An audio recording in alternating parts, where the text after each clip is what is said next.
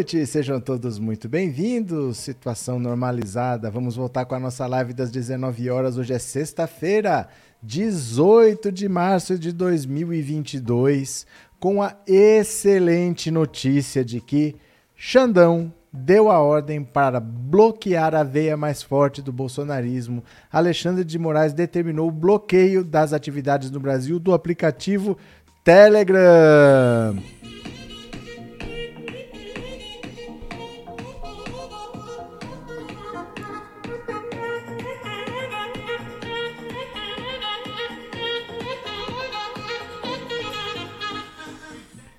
Olha, o Telegram é a veia mais forte do bolsonarismo, porque desde que o Bolsonaro não está podendo mais usar o WhatsApp como ele usou em 2018, o WhatsApp passou por um limite, né? Antigamente, não sei se vocês chegaram a usar o WhatsApp nessa época, mas os grupos de WhatsApp não tinham limites. Você podia colocar quantas pessoas num grupo e mandar fake news que você quisesse para lá que o, que o WhatsApp aceitava.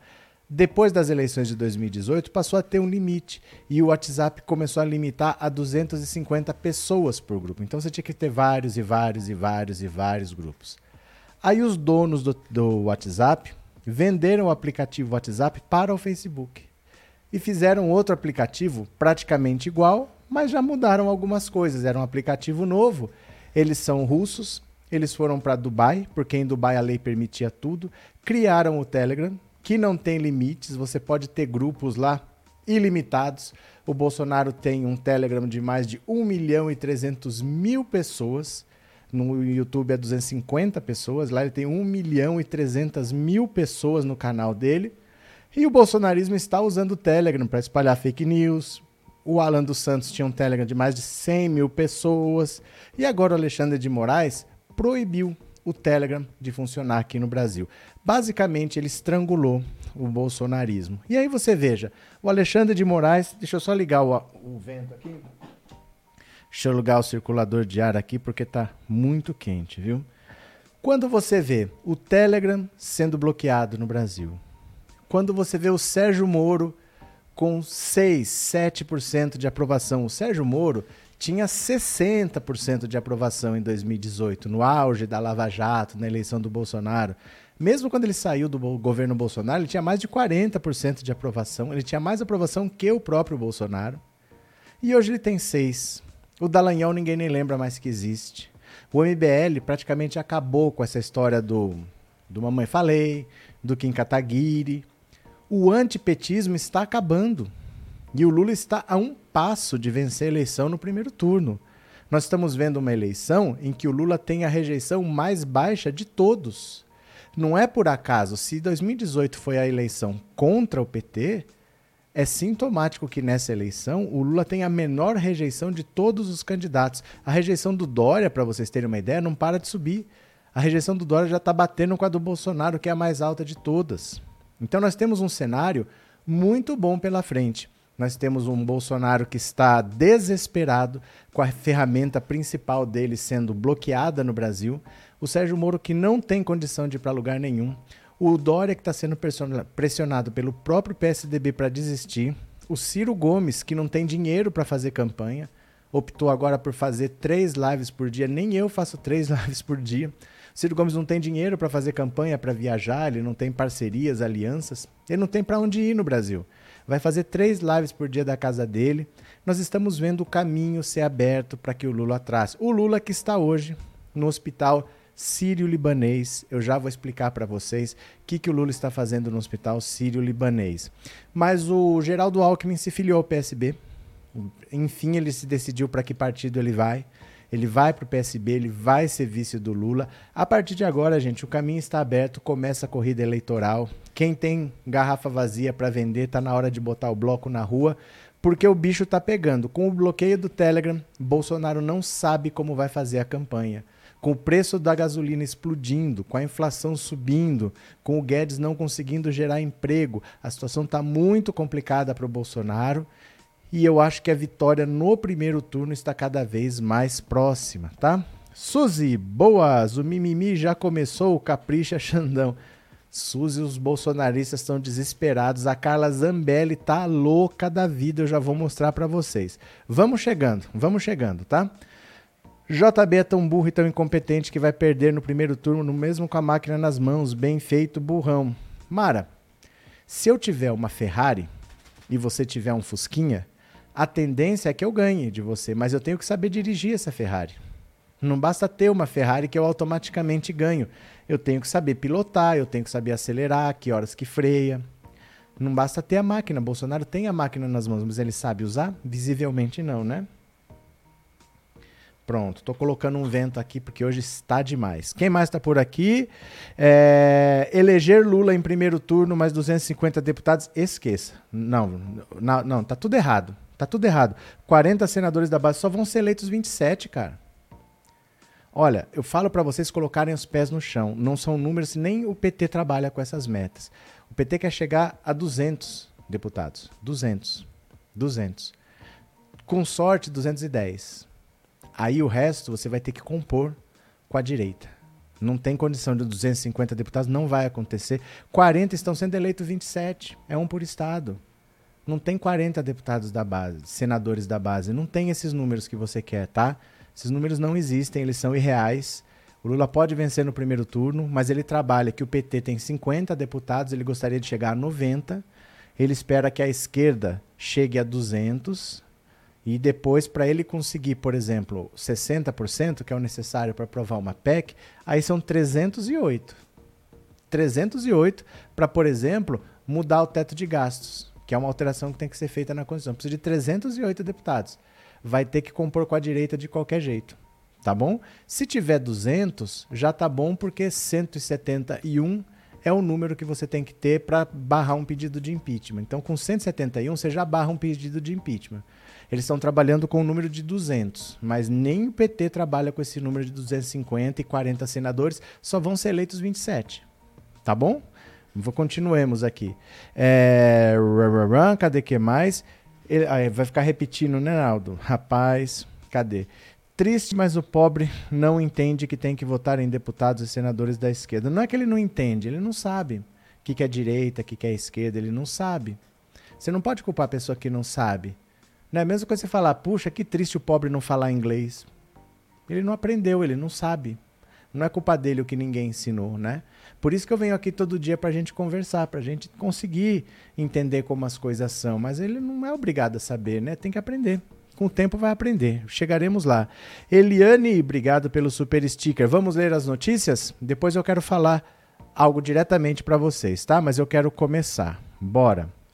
Não, é impossível. Você está sonhando eleger 27 senadores. Não. Não vai eleger. Senado é muito difícil. Senado é muito mais elite, é muito mais endinheirado do que na Câmara. O Senado é praticamente inteiro de direita. Praticamente inteiro de direita. Não tem como fugir disso daí, viu? Não tem como não. É, vamos lá, vamos ler as notícias aqui. Bora, bora. Opa, não compartilhou. Ah, gente, eu, isso aqui é uma, é uma coisa que eu fico triste, viu? o Chrome perdeu a permissão para capturar a sua tela. Olha, eu vou te contar, esse, esse computador aqui é um saco. Pera lá, vamos ter que ir na configuração aqui. Me estraga a live um negócio desse. Pera lá. Geral. Cadê aqui gravação de tela? Quer ver? Isso aqui me tira do sério. Me dá um segundinho só, tá? Que eu vou ter que fechar e sair para entrar de novo. Por que, que ele faz isso, cara?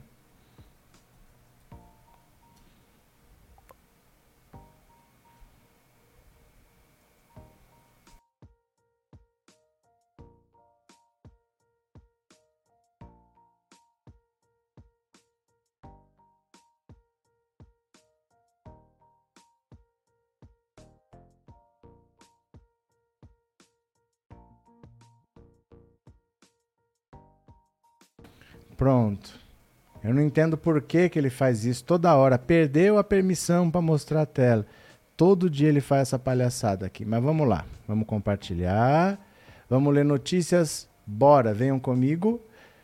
Moraes do STF determina bloqueio do Telegram em todo o Brasil. O ministro do STF, Alexandre de Moraes, acolheu o pedido da Polícia Federal e determinou que as plataformas e provedores de internet bloqueiem o funcionamento do Telegram em todo o Brasil.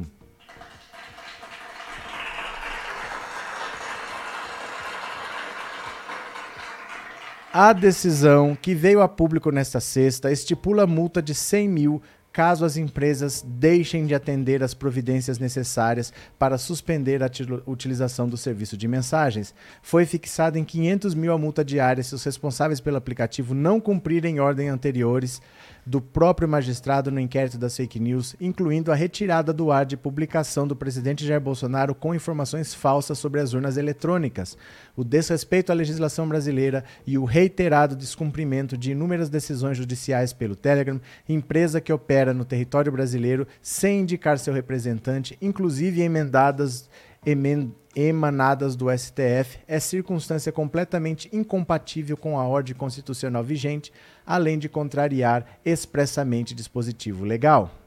Na decisão de 18 páginas, o ministro salienta reiteradas vezes a omissão do Telegram em fazer cessar a divulgação de notícias fraudulentas e as práticas de infrações penais, ao determinar a suspensão completa e integram e integram e integral do funcionamento do Telegram no Brasil, o ministro manda intimar pessoal imediatamente o presidente da Anatel, Wilson Diniz Welles, para a concretização da medida judicial, o tribunal deve ser avisado sobre as providências adotadas em 24 horas. Moraes afirma que a suspensão deve perdurar até o efetivo cumprimento de suas decisões no curso das investigações, inclusive com o pagamento de multas diárias fixadas e com indicação em juízo de representação oficial no Brasil. A sede do aplicativo fica em Dubai. O ministro menciona o descumprimento de uma ordem imposta ainda no ano passado para a retirada do ar de uma publicação de Bolsonaro realizada relacionada ao caso de vazamento da apuração da Polícia Federal sobre o ataque hacker a sistemas da Justiça Eleitoral em 2018.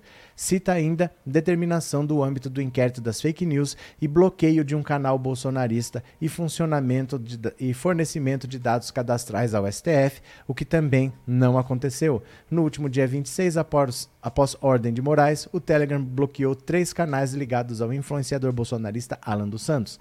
Essa foi a primeira ordem judicial brasileira cumprida em partes pelo aplicativo.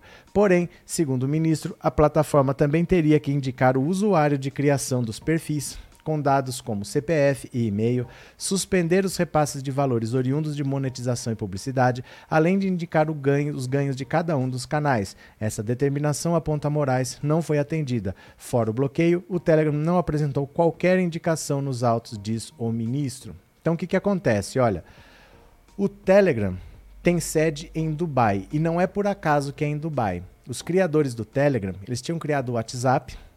A justiça começou a impor limites ao WhatsApp porque o WhatsApp estava sendo usado para divulgar fake news. Eles venderam o WhatsApp para o Facebook e criaram outro aplicativo igual. Se você sabe fazer um aplicativo, você vende esse aplicativo, você faz outro se você quiser. E eles criaram o Telegram. Fizeram a sede em Dubai Exatamente porque lá a legislação permitia tudo. E eles não têm um escritório aqui no Brasil, eles não têm um representante. Então, por exemplo, o STF, o Alexandre de Moraes, manda uma ordem para o Telegram, tem que mandar lá para Dubai. Chega lá e morre lá. Eles não tomam atitude nenhuma, porque não tem ninguém do Telegram no Brasil ninguém vai ser preso, ninguém vai pagar multa e fica por isso mesmo. Então, várias vezes eles foram notificados: olha, tem que tirar esse canal do ar, tem que bloquear essa atividade, eu quero saber quem é responsável por aquele canal, e o Telegram simplesmente não responde.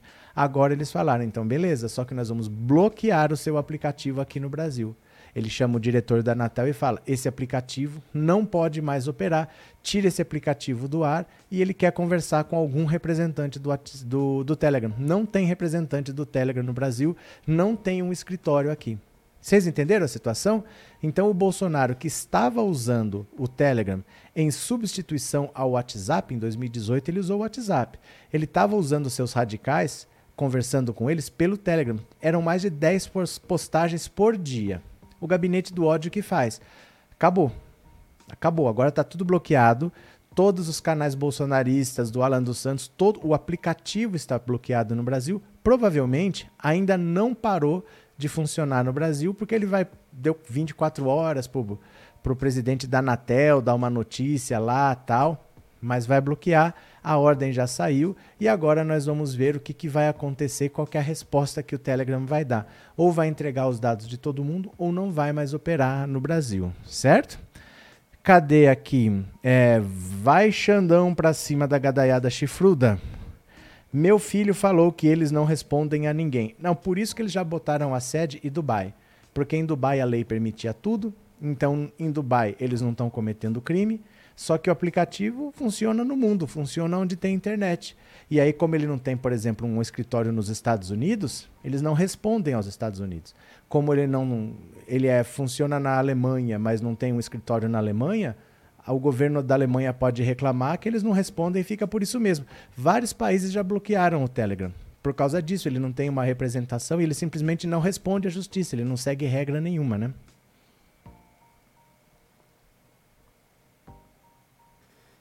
Olha só. A Neuza acabou de falar a mesma coisa que eu falei, ó.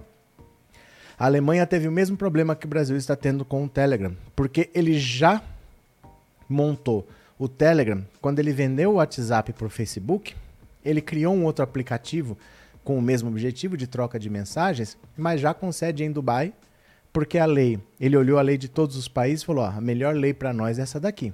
É a que mais deixa fazer tudo.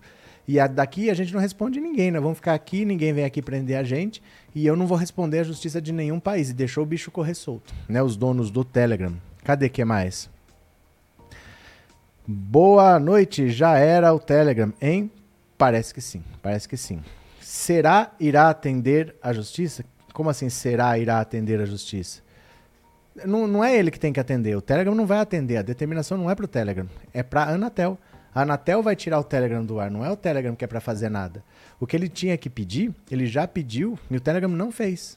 Então agora o pedido não é para o Telegram, agora é para a Anatel tirar o, o, o, aplicativo do ar no Brasil.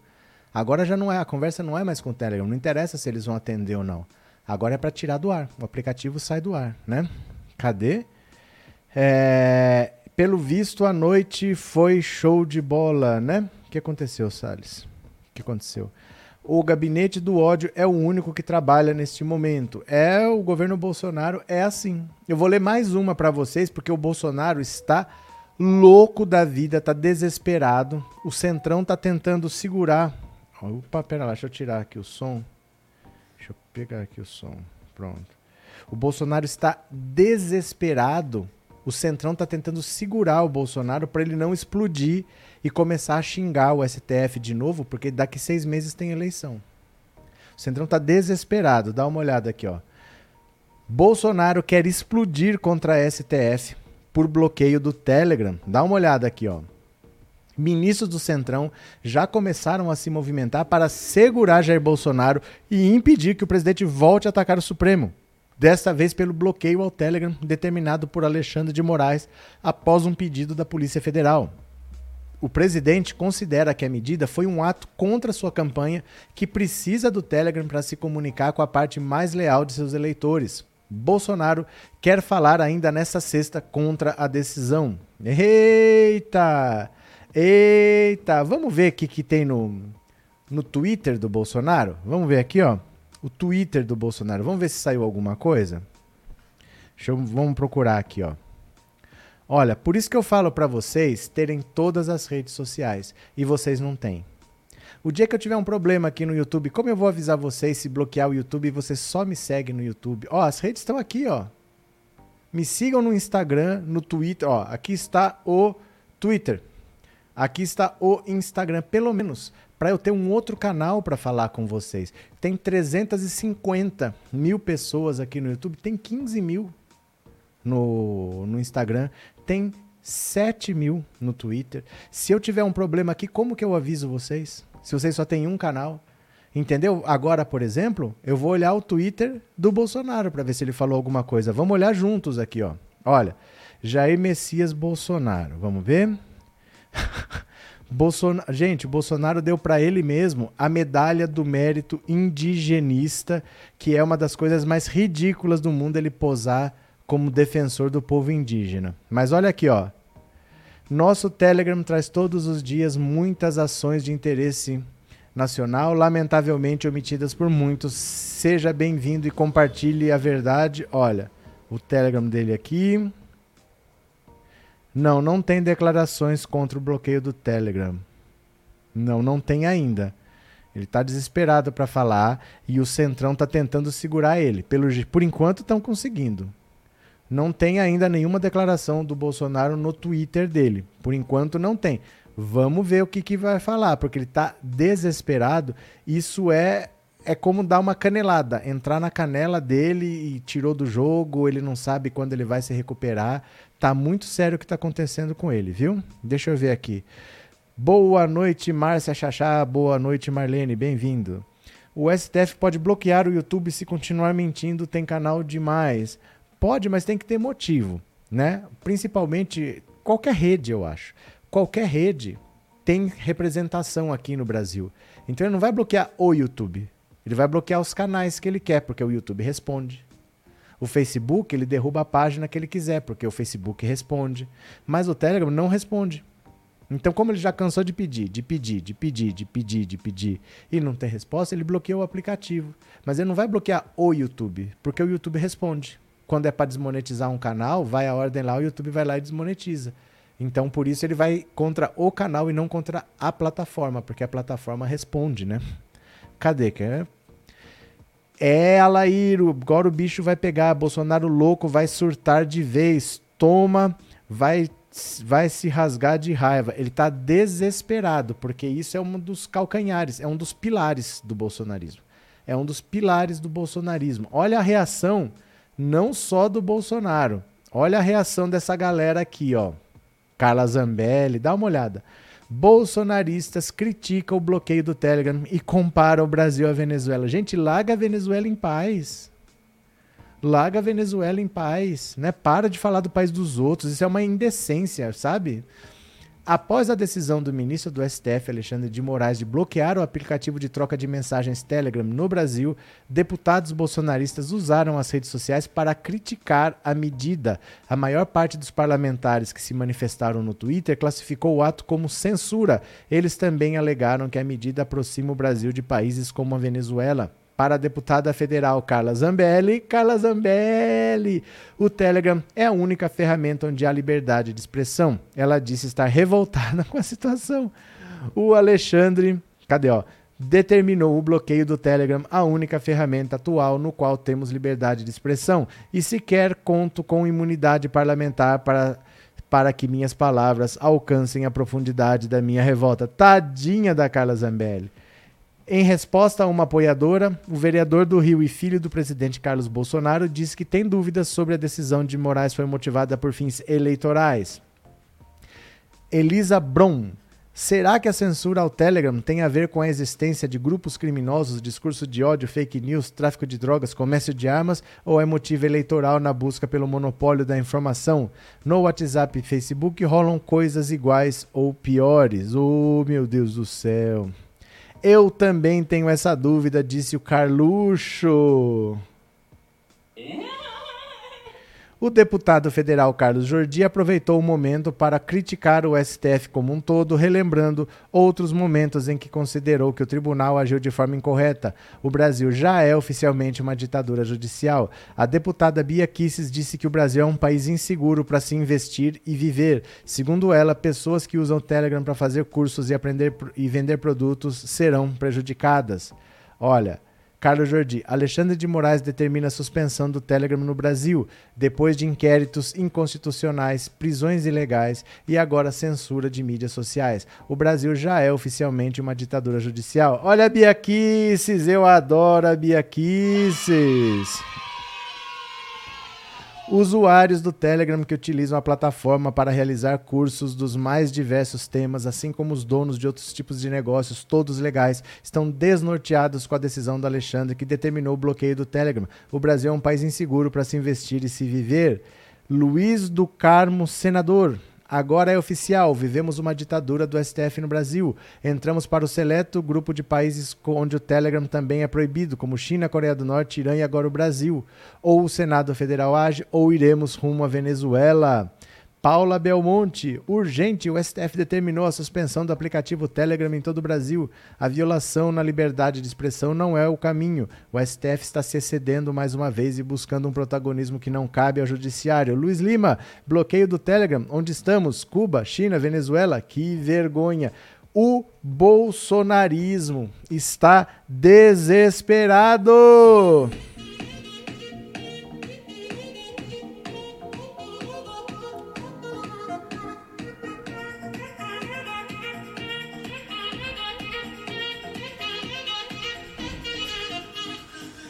O bolsonarismo está desesperado, viu? Eu acho é pouco fora Bolsonaro. Eu acho é muito pouco. Boa noite, Arruda. Eu não consegui. O que acho que cortou, né?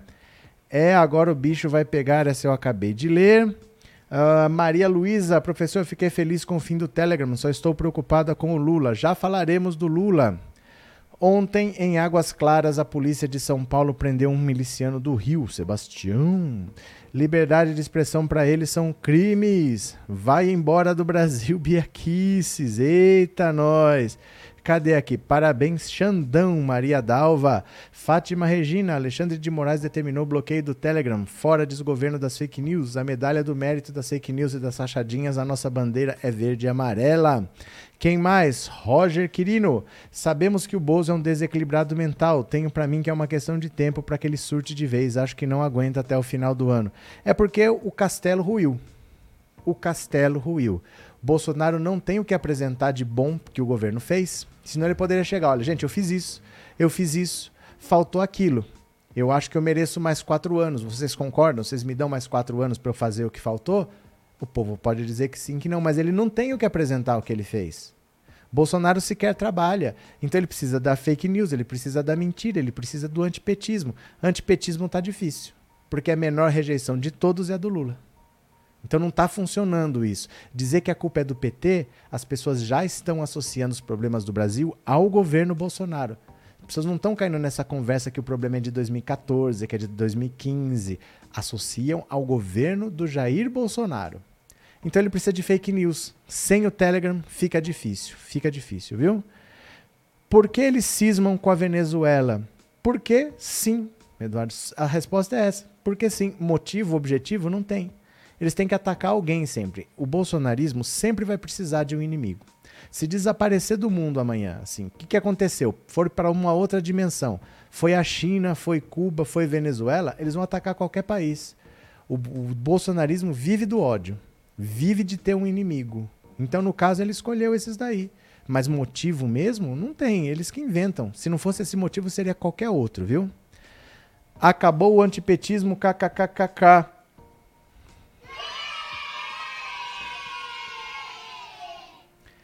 Como diria Lula, Rosilda, como diria Lula, como diria Lula, não leve a mal, viu? Que é um recado do nosso presidente, do nosso ex-presidente, do nosso futuro presidente. Que a cana é doce, meu filho. Chupa que a cana é doce, meu filho. Chupa que a cana é doce, meu filho. Aê, Lulinha. Ô, Nofre, obrigado pelo super sticker. Muito obrigado. Agora, deixa eu mostrar para vocês uma reflexão que é muito importante. Eu preciso fazer essa reflexão junto com vocês. Venham ver aqui comigo. Olha, preste atenção. Moraes bloqueia a artéria de difusão do bolsonarismo. Esse é que é o problema. Esse é que é o problema. Revista Veja. Olha, a decisão do ministro do Tribunal Superior Eleitoral e do STF, Alexandre de Moraes, de bloquear o aplicativo Telegram no Brasil tem efeito direto no mais intenso canal de difusão de material de campanha para a reeleição do presidente Jair Bolsonaro. Em menos de um ano, Bolsonaro se tornou o político mais influente do aplicativo, com mais de um milhão de seguidores. Os filhos presidenciais também fazem sucesso e têm mais engajamento do que o principal adversário do pai, Lula. Compare os números de seguidores. Olha, Jair Bolsonaro, 1 milhão e 86 mil. Flávio Bolsonaro, 94 mil. Carlos Bolsonaro, 78 mil. Eduardo Bolsonaro, 53 mil. Lula, 48 mil. Ciro Gomes, 19 mil. Pensando alto, 990 e pouco, não tem mil. A ação bolsonarista no Telegram tem várias facetas. Ela funciona como a principal artéria para divulgação de informações de ações do governo, posts típicos de campanha, comparações mentirosas sobre as vacinas e palavras de ordem contra os adversários políticos e da justiça, incluindo Alexandre de Moraes. Opiniões que a assessoria de Bolsonaro podia achar forte demais para divulgar nas páginas do Facebook ou Twitter, eram distribuídas no seu grupo do Telegram ou dos filhos, em um hub de era um hub. Hub é uma é um conector que espalha, sabe? Você liga alguma coisa e esse hub é um dispositivo que distribui para vários outros lugares. É como se fosse uma bifurcação, tá? Era um hub de difusão de posts e vídeos para serem compartilhados posteriormente pelas correntes bolsonaristas no próprio Telegram e no WhatsApp. O Telegram se tornou o aplicativo de mensagens favorito dos bolsonaristas depois que o WhatsApp limitou o número de participantes por grupo e a justiça passou a punir o YouTube pela divulgação de vídeos que atacavam o uso de vacinas contra a Covid ou denunciavam fraude nas urnas eletrônicas. Através do Telegram, os bolsonaros e seus militantes seguiam compartilhando vídeos ocultos do YouTube. Com isso, os vídeos aparecem como não listados pelo YouTube, cumprindo a ordem da justiça, mas na prática continuaram sendo vistos e compartilhados pelos bolsonaristas, gerando dinheiro via anúncios para os seus criadores. O Telegram é a plataforma que menos interfere na distribuição de conteúdos com a justificativa da defesa da liberdade de expressão. Em outros países, o aplicativo foi processado por dar guarida a grupos terroristas e tráfico de drogas e, com raras exceções, ignorou solenemente a pressão judicial.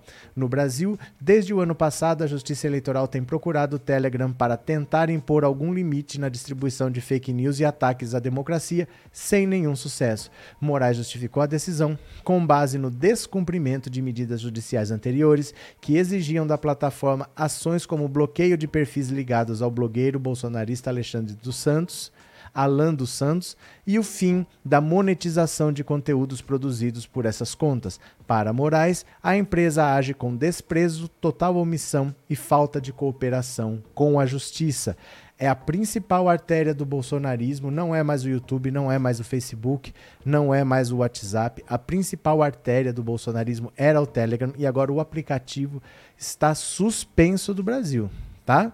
Cadê aqui? Querem bater, mas não gostam de apanhar. Bateram nas pessoas o tempo todo e não querem colher os frutos. Silas Xavier, quem mais? A Globo fala em 1,3 milhões de seguidores que o Bozo vai perder. Eu acho é pouco, Alice. É por aí mesmo. O canal dele é grande, né? Viva Alexandre de Moraes, você é forte. Terminou com as brincadeiras dos bolsonaristas de mentir e fazer e fake news. Fátima Regina, o Brasil e Lula, Lula presidente para o bem do povo brasileiro. Quem puder, por favor, sempre que eu peço para vocês me ajudar a crescer as outras redes, quem puder, me siga nessa rede aqui, ó, que eu não posso nem falar o nome porque o YouTube não gosta. Assista a live por lá, fica 10 minutinhos lá, tá com 950 seguidores. Ó que humilde, eu só quero chegar a mil, tá? Sigam por essa rede aqui, assistam lá, comente lá, o comentário vem para cá do mesmo jeito, eu vou pôr na tela do mesmo jeito, tá bom? Olha, é, o WhatsApp 14 997790615. Esse número também é Pix. Quando você manda um pix, você pode deixar uma mensagenzinha que eu leio no final. E eu quero que você responda para mim no WhatsApp o seguinte: o Mano Brown falou que a Dilma é a mulher mais perseguida da política brasileira, a mais injustiçada da, da política brasileira. Você concorda com o Mano Brown?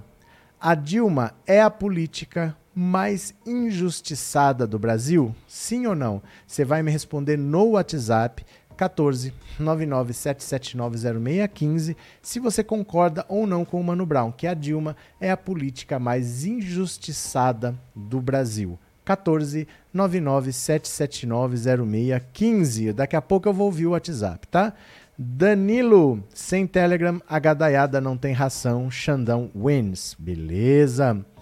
É, Xandão Guerreiro, Sônia, Bozo não diz uma frase verdadeira, tem gado que é gado apenas por ingenuidade. Bora, deixa eu falar do Lula, que o Lula está passando por exames no Hospital Sírio-Libanês. Vamos ver o que aconteceu com Lula. Dá uma olhada aqui, me acompanhe, me acompanhe. Lula passa por exames no hospital sírio-libanês. Aqui está o Lula. Lula está no hospital sírio-libanês. Vamos ver o que aconteceu? O ex-presidente Lula passou por uma bateria de exames na quarta-feira no Hospital Sírio-Libanês, em São Paulo. Segundo aliados, o check-up faz parte de um rito estabelecido pelo próprio petista antes de botar o bloco de sua campanha na rua. Lideranças do PT explicam que, desde que deixou a prisão, Lula colocou duas condições para topar ser candidato à presidência em 2022. Uma delas era estar bem de saúde. A outra era conseguir formar uma frente ampla de partidos em torno de sua candidatura. Nesta sexta-feira, Lula viajará a Curitiba para participar da filiação do ex-governador e ex-senador Roberto Requião ao PT. No sábado, o ex-presidente fará um ato no assentamento do MST próximo ao município de Londrina, no interior do Paraná. Então, o que, que o Lula está fazendo no Hospital Sírio-Libanês? Exames de rotina, porque ele mesmo se impôs a condição de estar bem de saúde. O Lula sabe que ele tem quase 80 anos, que ele precisa estar bem, porque a tarefa não vai ser fácil. Então ele falou: Eu quero estar na ponta dos cascos para poder ser presidente de um país numa situação tão crítica enquanto o Brasil está. Ele está fazendo seus exames, ele provavelmente está tudo bem e. Não tem nada demais acontecendo. O Lula está fazendo exames porque ele quer estar com 100% de energia. Ele faz exercício todos os dias. O Lula corre todos os dias. O Bolsonaro ficou com ciúme do colchão. Você lembra dele chateado com o Lula com, as, com, a foto da coxa lá? Ele tá triste, mas o Lula foi fazer exame de rotina para estar tá na ponta dos cascos para a campanha presidencial. Estamos há praticamente seis meses das eleições e o Lula pode vencer no primeiro turno, tá? Lula, patrimônio nacional do Brasil, disse o César Alves. Maria Aparecida, Deus abençoe meu presidente Lula. Ele precisa estar bem para levantar essa nação que está afundando igual ao Titanic. Maria Aparecida. O Bolsonaro na dança da chuva faltou o cachimbo, só deram o cocar, tava parecendo um pavão juvenal. Quem mais? É, concordo sim com o Mano Brown, que fizeram com a Dilma, só não se faz com ninguém. Célia Regina, bora! Muita saúde, meu presidente Lula, disse o Demetrios. Pronto. Agora deixa eu pegar aqui, olha. Do mesmo jeito que o Lula falou que uma das condições era eu quero estar com a saúde perfeita para disputar a corrida eleitoral, ele também falou: eu quero uma frente ampla. E hoje se confirmou que o Geraldo Alckmin está afiliado ao PSB e vai ser o vice do Lula. E aí a jogada estratégica é muito clara. O Bolsonaro só fala com a extrema-direita. Ele se acostumou, enquanto ele era deputado, a ter 100 mil radicais que o apoiavam e ele só falava para esses 100 mil. Então ele falava de ditadura militar, de golpe militar, de AI-5, de tortura, que bandido bom é bandido morto, só falava para esses caras. Sete vezes ele conseguiu se eleger. Conseguiu colocar a família toda na política, só falando para esses radicais. E na presidência, ele continua falando só para os radicais, só para a extrema-direita. Nem com a direita ele fala. E o Lula percebeu: se o Bolsonaro só fala com a extrema-direita, eu já falo com a esquerda, com o centro eu consigo falar. Se eu trouxer esse Alckmin para cá, eu vou conseguir falar com a direita. Além de eu tirar o Alckmin da disputa do governo de São Paulo que ele poderia ganhar, eu tiro ele da disputa de São Paulo, mas eu ajudo, o Alckmin vai me ajudar a conversar com a direita. Quando o Bolsonaro acordar que só com a extrema direita ele não vence, que ele precisa da direita, eu já estou conversando com a direita. E hoje o Alckmin se filiou ao PSB e agora é importante a gente ver a frase do Alckmin. O Alckmin usou uma frase muito simbólica para dizer que ele estava afiliado ao PSB, já vou te mostrar. Meire Gonçalves, obrigado pelo super sticker, viu? Olha, deixa eu fazer um apelo para vocês. 40 minutos de live. Ninguém mais está se tornando membro desse canal. Tá? Um canal não vive sem membros porque o YouTube para de divulgar tá? Não é por causa do dinheiro não, porque vocês vão pagar R$ 7,99, metade vai ficar pelo YouTube. Ninguém fica rico com R$ reais. É para ganhar relevância aqui dentro. Eu preciso que vocês apoiem sendo membros do canal. O canal está crescendo, mas está perdendo membros. E para o YouTube, o YouTube quer dinheiro. Se o canal não tiver membros, ele esconde a live, ele mostra outras. outras que está tendo mais apoio financeiro. Então, por favor, não é para ficar rico, porque com quatro reais ninguém fica rico, não. É porque a gente precisa ter membros, tá? A gente precisa ser relevante dentro da plataforma. Por favor, tornem-se membros do canal para que o canal continue existindo, tá? Olha a frase que o Alckmin usou hoje. O peso simbólico da frase que Alckmin usou ao anunciar a entrada no PSB ao anunciar que estava indo para o PSB, o ex-governador Geraldo Alckmin usou a frase não, vam, não vamos desistir do Brasil, do também ex-governador Eduardo Campos de Pernambuco, e um dos nomes históricos do PSB. Lembra do Eduardo Campos? O avião dele caiu. Então, olha, não vamos desistir do Brasil, disse o Geraldo Alckmin ao se filiar ao PSB. A frase foi dita por Campos no dia 12 de agosto de 2014, durante entrevista ao Jornal Nacional na TV Globo. Ele falava como um dos presidenciáveis daquela eleição na série de entrevistas que o programa jornalístico estava fazendo. Foi uma de suas últimas declarações públicas. Um dia depois, Eduardo Campos morreu em um acidente aéreo quando estava indo para Santos, em uma dessas viagens de campanha. A morte de Eduardo Campos, um político em ascensão no cenário nacional, comoveu o país. A frase então foi estampada em milhares de camisetas amarelas pelo PSB e foi usada durante os eventos do funeral de Campos, inclusive por sua mulher, Renata Andrade, e seus filhos. Um deles é o atual prefeito do Recife, João Campos, uma das lideranças dos socialistas. Olha aqui, não vamos desistir do Brasil. Estava na camisa dos filhos do João Campos enquanto levavam o corpo do pai. Olha, o veículo dos bombeiros que conduziu o caixão também levava uma frase, uma faixa com a mesma inscrição. Olha aqui, olha. Não vamos desistir do Brasil. Aqui está a família do João Campos, né? Não vamos desistir do Brasil.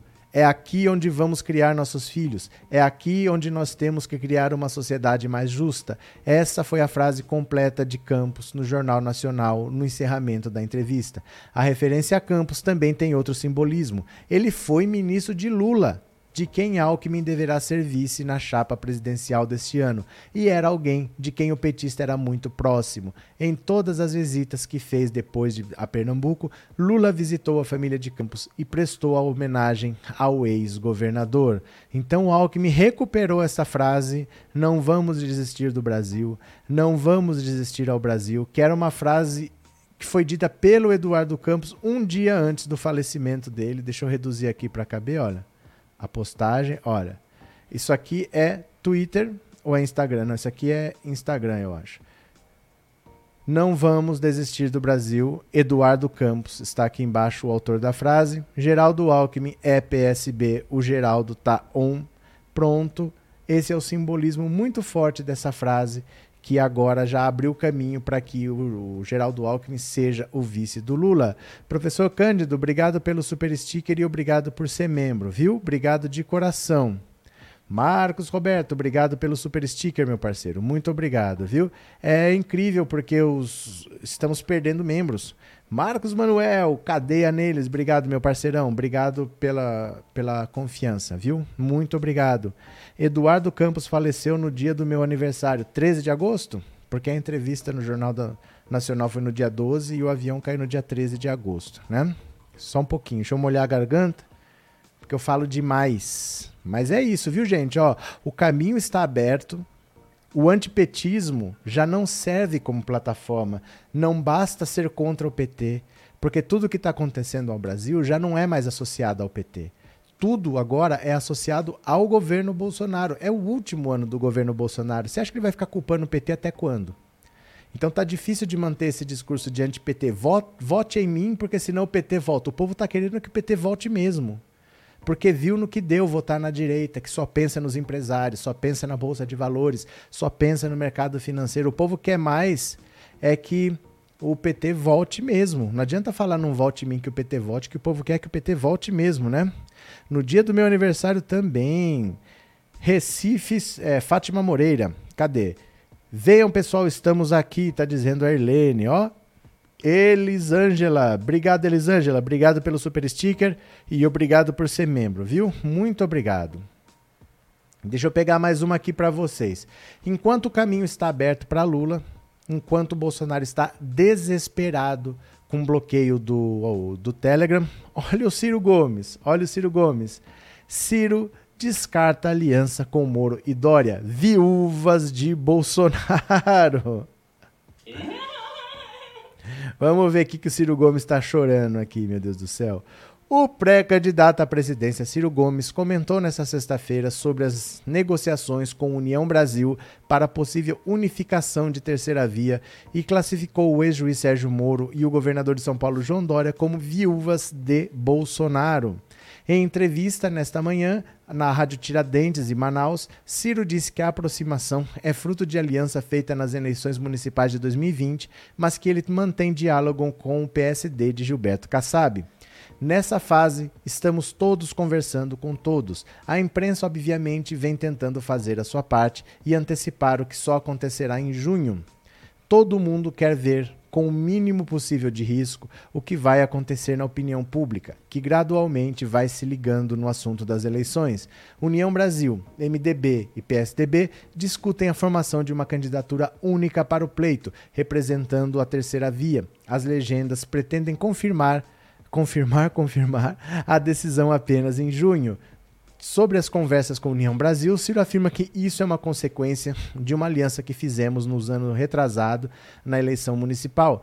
Nós apoiamos o Alexandre Calil, por exemplo, em Belo Horizonte, e apoiamos o ACM Neto em Salvador. O pré-candidato negocia também com o PSD, legenda que convidou para filiação o governador do Rio Grande do Sul, Eduardo Leite, que busca viabilizar sua candidatura à presidência. Gente, isso aqui, olha, eu vou falar uma coisa para vocês. É triste ver o papel do Ciro. É triste, é decepcionante.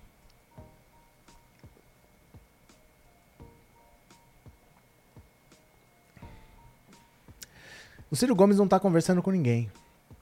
Ah, estamos conversando com a União Brasil, estamos conversando com o PSD. Não tá. O Kassab foi ministro do Lula. Da Dilma, na verdade mas ele é próximo ao Lula. O PSD vai apoiar o Lula, ele não está conversando com o Ciro Gomes. O, o, União Brasil não quer um candidato que está enroscado e que nunca passou de 10, 12%. Até mentira do Ciro Gomes, ele está completamente perdido nessa campanha, completamente abandonado. O PDT não quer mais ter candidato porque não quer gastar dinheiro à toa. Não adianta gastar dinheiro numa campanha que não vai para lugar nenhum. E ele fica falando: não, estamos conversando com o PSD, estamos conversando com o União Brasil. Não está. Ciro Gomes não está conversando com ninguém e a candidatura dele é isso daí mesmo, sem apoio, ele vai sozinho, sem dinheiro. É um final melancólico. É a quarta vez que ele disputa a presidência. É um final melancólico de carreira, viu? AD, hoje sou livre. Obrigado por ter se tornado membro, viu? Obrigado de coração, obrigado pelo apoio, obrigado pela confiança. Muito obrigado, viu? Essa foi boa, viúvas de Bolsonaro. Wesley achou graça. Ana Jansen, obrigado pelo super sticker e obrigado por ser membro. Muito obrigado, viu? De coração. Cangaciro conversa com o espelho, ele é narcisista demais. Ele não tem apoio. Ele não tem apoio porque ele trabalhou com Lula e ataca o Lula. O irmão dele, o Cid Gomes, trabalhou com a Dilma e ataca a, o PT, vai na sede do PD e fala: o Lula tá preso babaca. Quem quer trabalhar com quem trai a pessoa que está do seu lado? Cara tava do lado do Lula, virou as costas, tacou pedra. Você quer esse cara do seu lado? Para você virar as costas ele taca pedra? Ele próprio fecha as portas, né? Muito difícil. Cadê? É, giro, fim de carreira. Acho que é Ciro, né? Fim de carreira. Estou com tanta raiva quando dizem terceira via. Quando sabe que é a terceira vez que o Lula vai ser presidente. Pronto. que mais? Conversa de bebo, disse o Henrique Nunes. É, Gilda Fontoura, vou votar em Nova York. Toda a família votará no Lula. Que legal, Gilda. Que bacana.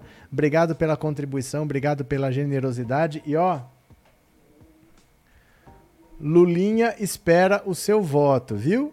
O Lulinha espera pelo seu voto. Vote mesmo de Nova York contribua, faça a sua parte daí, que nós vamos fazer a nossa daqui. Chega, né? Chega de bolsonarismo que está querendo destruir o futuro dos nossos filhos. O Bolsonaro de cocar de índio hoje foi uma das coisas mais ridículas que eu já vi.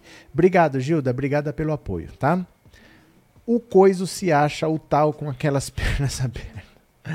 Ai, meu Deus do céu. Agora deixa eu falar aqui, ó. Renan Capricha, Renan. Olha o Renan Calheiros. Renan Calheiros compara Bolsonaro a Suzane von Richthofen. Meu Deus do céu, essa política brasileira é muito engraçada. Eu não acredito que tem gente que assiste Big Brother. A política é mais engraçada, gente. Olha isso o senador Renan Calheiros, que foi o relator da CPI do genocídio, usou as redes sociais nesta sexta-feira para criticar a posição do presidente Jair Bolsonaro diante do aumento de preços dos combustíveis. O parlamentar apontou que Bolsonaro é diretamente responsável pela política de preços da gasolina e outros derivados de petróleo e comparou o presidente a Suzane von Richthofen Bolsonaro e Arthur Lira inflamados com o preço dos combustíveis é o mesmo que Suzane von Richthofen reclamar da orfandade. Disparou Calheiros. Suzane von Richthofen foi condenada a 39 anos e 6 meses de prisão por ter sido a mandante do assassinato dos próprios pais não aceitam mudar a política de preços da Petrobras, querem enfraquecer estados e municípios e seguir distribuindo lucros da agiotagem para acionistas do exterior. Nos últimos dias, Bolsonaro tem criticado o aumento de preços dos combustíveis, mas não se movimenta para promover uma mudança efetiva na política de preços dolarizada adotada pela Petrobras. A política de preço de paridade internacional vem desde o governo Michel Temer, é a principal responsável pelo aumento estrondoso dos combustíveis no último período. Entre janeiro de 2019 e fevereiro de 2022, a gasolina, o diesel e o gás de cozinha aumentaram em um percentual equivalente a cinco vezes a inflação, segundo dados do Diese.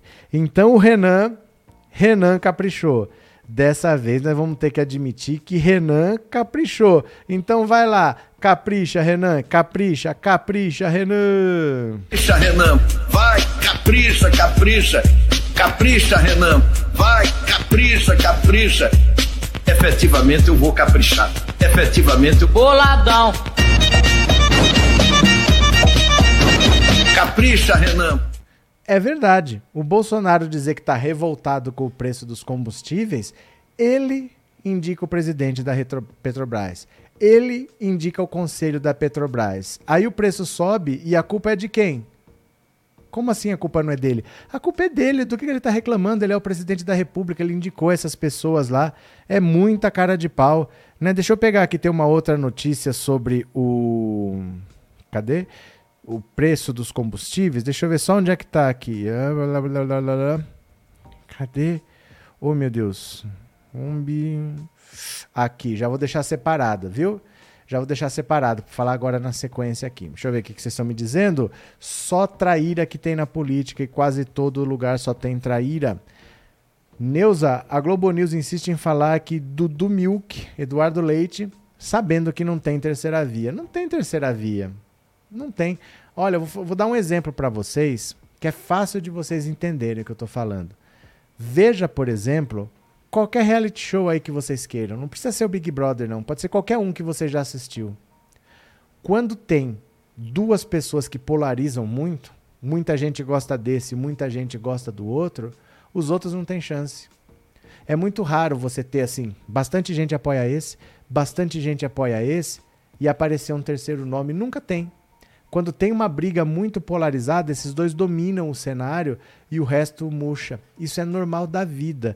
Quando eu gosto muito desse cara aqui, eu vou atacar o outro lá. Aquele outro vem me atacar e eles ignoram o resto, o resto fica de fora do jogo. Então é normal que quando tem dois muito fortes, torcidas assim muito inflamadas, não aparece terceiro nome. O jogo fica restrito a esses dois mesmo, né? Carluxo vai surtar, as ideias nunca saem do Bozo. TecBR. Cadê? Terceira via é beco sem entrada e sem saída. Henrique Nunes, pronto. Já que o Bolsonaro agora é a Suzane von Richthofen, dá uma olhada nessa aqui, ó. Essa notícia é na mesma linha, dá uma olhada. Olha. Governo faz fritura de Silva e Luna à espera de um pedido de demissão. Silva e Luna é o general que o Bolsonaro colocou na presidência da Petrobras, né? Olha, o governo decidiu expor o presidente das Petrobras, Joaquim Silva e Luna, a um processo de fritura pública. A expectativa nos bastidores do Palácio do Planalto é que o general da reserva peça para deixar o cargo após a ampliação do desgaste. Ontem, uma liderança do Congresso com trânsito livre no Palácio do Planalto disse ao Valor, em caráter reservado, que Silva e Luna não deve deixar o poço nos próximos dias. Mas esta fonte não descartou que o general comece a sentir-se desconfortável no cargo depois que o presidente do Flamengo, Rodolfo Landim, assumira a presidência do Conselho de Administração da companhia. Nos bastidores, até mesmo integrantes da ala militar do governo têm criticado o colega de caserna. Somente dois quadros militares têm defendido Silvia e Luna publicamente: o vice-presidente Hamilton Mourão, que tem uma relação estremecida com Bolsonaro, e o ministro de Minas e Energia, Almirante Bento Albuquerque. Em declarações públicas, o presidente Jair Bolsonaro já se queixou de que os aumentos dos combustíveis na semana passada foi intempestivo, porque Silvio Luna poderia ter segurado mais um ou dois dias a mudança nos preços até a aprovação da reforma do ICMS no Congresso. Ontem, Bolsonaro afirmou em sua live semanal que não tem poderes para substituir Silva e Luna. Ele abordou o assunto ao comentar uma decisão judicial que cobrou explicações sobre os recentes reajustes dos combustíveis. Deixo claro para a justiça brasileira que não tenho ascendência sobre a Petrobras. Se eu quiser trocar hoje o presidente da Petrobras, não posso. Tadinho, gente! Mas que judiação!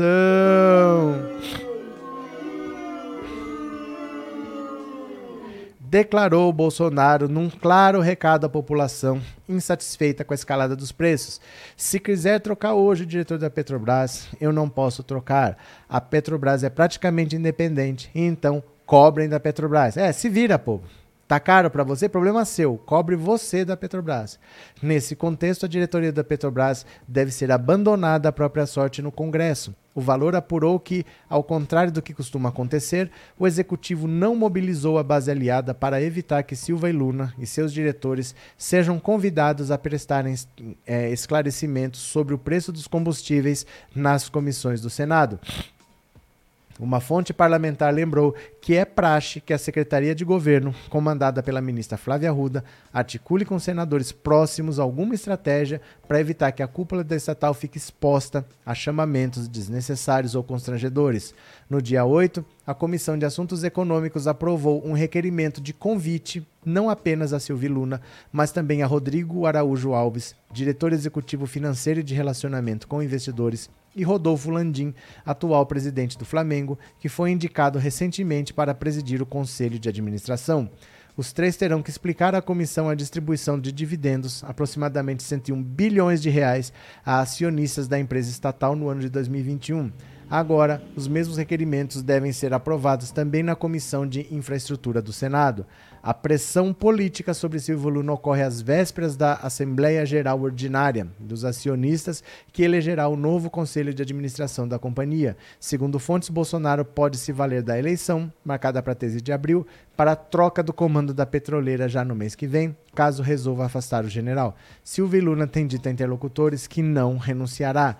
O governo precisa seguir alguns trâmites se optar por esse caminho. Em resumo, um novo nome indicado para o cargo precisa ser primeiro eleito conselheiro e, para isso, passar por uma checagem do histórico de integridade e capacidade de gestão. Em seguida, eleito membro do Conselho Administrativo, a indicação precisa ser referendada pelo colegiado. O presidente da estatal precisa ser membro do Conselho Administrativo. Isso significa que um eventual sucessor de Silvio Luna deve ser eleito antes conselheiro, e a oportunidade para isso é a Assembleia de Abril. A União já apresentou listas de seus oito indicações para a eleição do Conselho, dentre os quais o nome de Silvia Luna e de Rodolfo Landim. Uma saída possível para a troca do comando da petroleira seria atualizar a lista antes da AGO, retirando dela o nome do general. Como o estatuto exige que o presidente seja membro do conselho, Silvio Luna deixaria de atender ao pré-requisito, o que provocaria sua saída do cargo. Esse mesmo procedimento foi utilizado na substituição de Roberto Castelo Branco por Silvio Luna em 2021. No limite, diz uma fonte, o conselho pode vetar a eleição do nome indicado pelo governo. Os conselheiros indicados pela União, contudo, tendem a votar neste caso de acordo com os interesses do controlador. Vixe, que bagunça! Deixa eu explicar para vocês. Deixa eu explicar para vocês. A Petrobras é uma empresa muito grande e muito estruturada. Então não basta simplesmente você falar o presidente é tal. ela tem um conselho que é responsável pela administração e o presidente tem que ser conselheiro. Então eles fazem uma reunião onde você pode indicar conselheiros, eles passam por uma eleição, começam a integrar o conselho da Petrobras e o presidente tem que, tem que indicar dentro desse conselho alguém para ser o presidente. Então é alguém que já passou pelo crivo da Petrobras, que já tem condição de ser presidente, mas está ali um deles, o presidente vai lá escolhe e fala: "Você é o presidente". O atual presidente, que é o Silva e Luna, ele vai ser abandonado agora. Se alguém quiser tomar satisfação, o Senado costuma fazer isso. Chama o presidente da Petrobras para ele explicar por que, que o combustível disparou.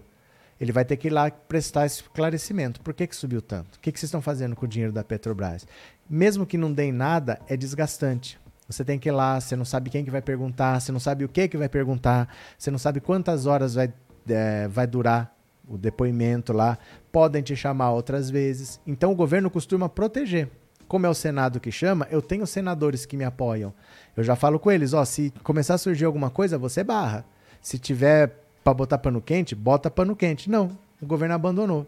Se tiver que ser chamado, vai ser chamado. Se tiver que precisar de uma ajudinha, não vai ter ajudinha, vai ter que se virar até o cara desistir, até o cara abandonar. E aí talvez o próximo faça alguma coisa mais próxima ao que o Bolsonaro quer. O Bolsonaro está preocupado com a própria reeleição, então ele não pode perder o apoio dos caminhoneiros, ele não pode perder o apoio dos motoristas de Uber, né? Motorista de qualquer coisa, de caminhão, de carro, a classe média que tem carro, ele não pode perder o apoio dessa gente.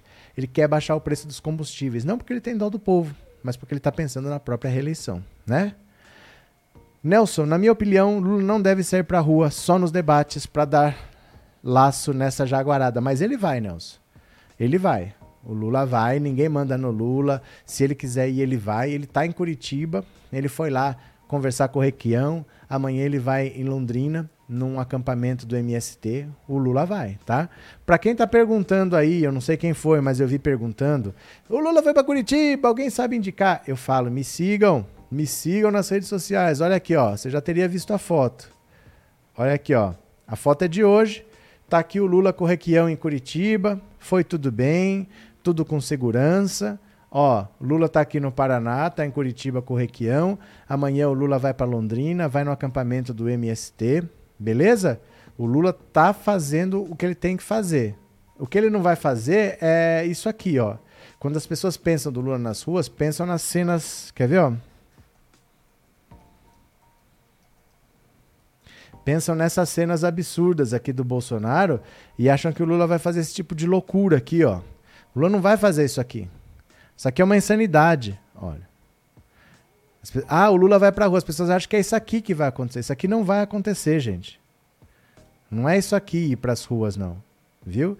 Ir para rua é isso aqui, ó. O, Bolsonaro, o Lula foi para Curitiba, vai para Londrina, vai percorrer o Brasil. Não vai fazer essa loucura que o Bolsonaro fez. Não fique com essa ideia na cabeça de que Lula ir para as ruas é, é aquela loucura que o Bolsonaro fez. Isso aí não vai acontecer, não, tá?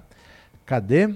É, Madison Rangel, tu ainda tá no canal Vaza Bicho de Guampa. Não entendi nada, Nelson. O que aconteceu? É, Lula é prudente. Não, o Lula tem juízo, né? Lula tem juízo, o mínimo é o Lula ter juízo. Agora, deixa eu ver aqui uma coisa. Será que esse presidente trabalhou hoje? Será que fez alguma coisa? Vamos ver é, como que foi a agenda oficial do presidente da República. Vamos conferir?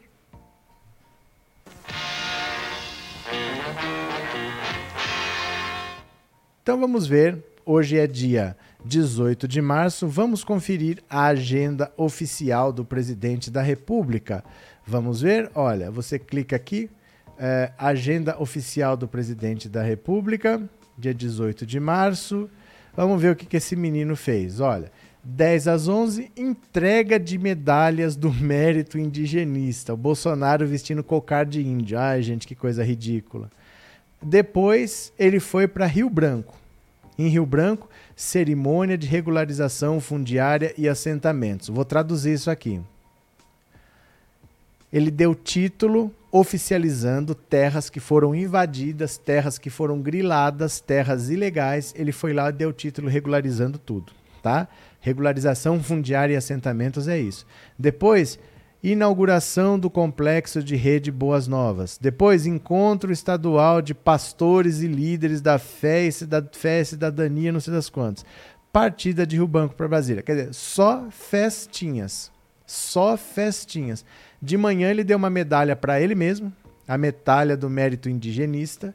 Depois ele foi de Brasília para Rio Branco, foi dar título para grileiro, terra para grileiro. Depois participou da inauguração do complexo Rede Boas Novas, festinha, encontro estadual de pastores, festinha e voltou para Brasília. Não fez rigorosamente nada.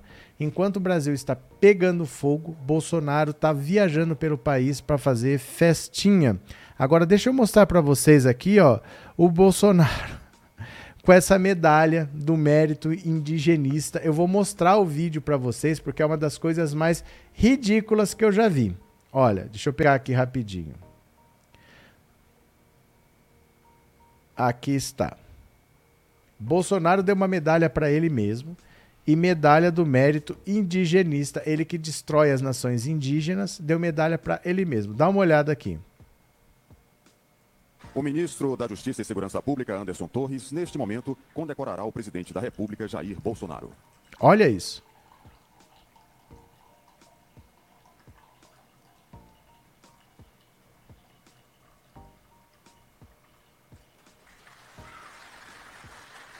O ministro da Justiça e Segurança Pública, Anderson Torres, neste momento, condecorará o presidente da República, Jair Bolsonaro.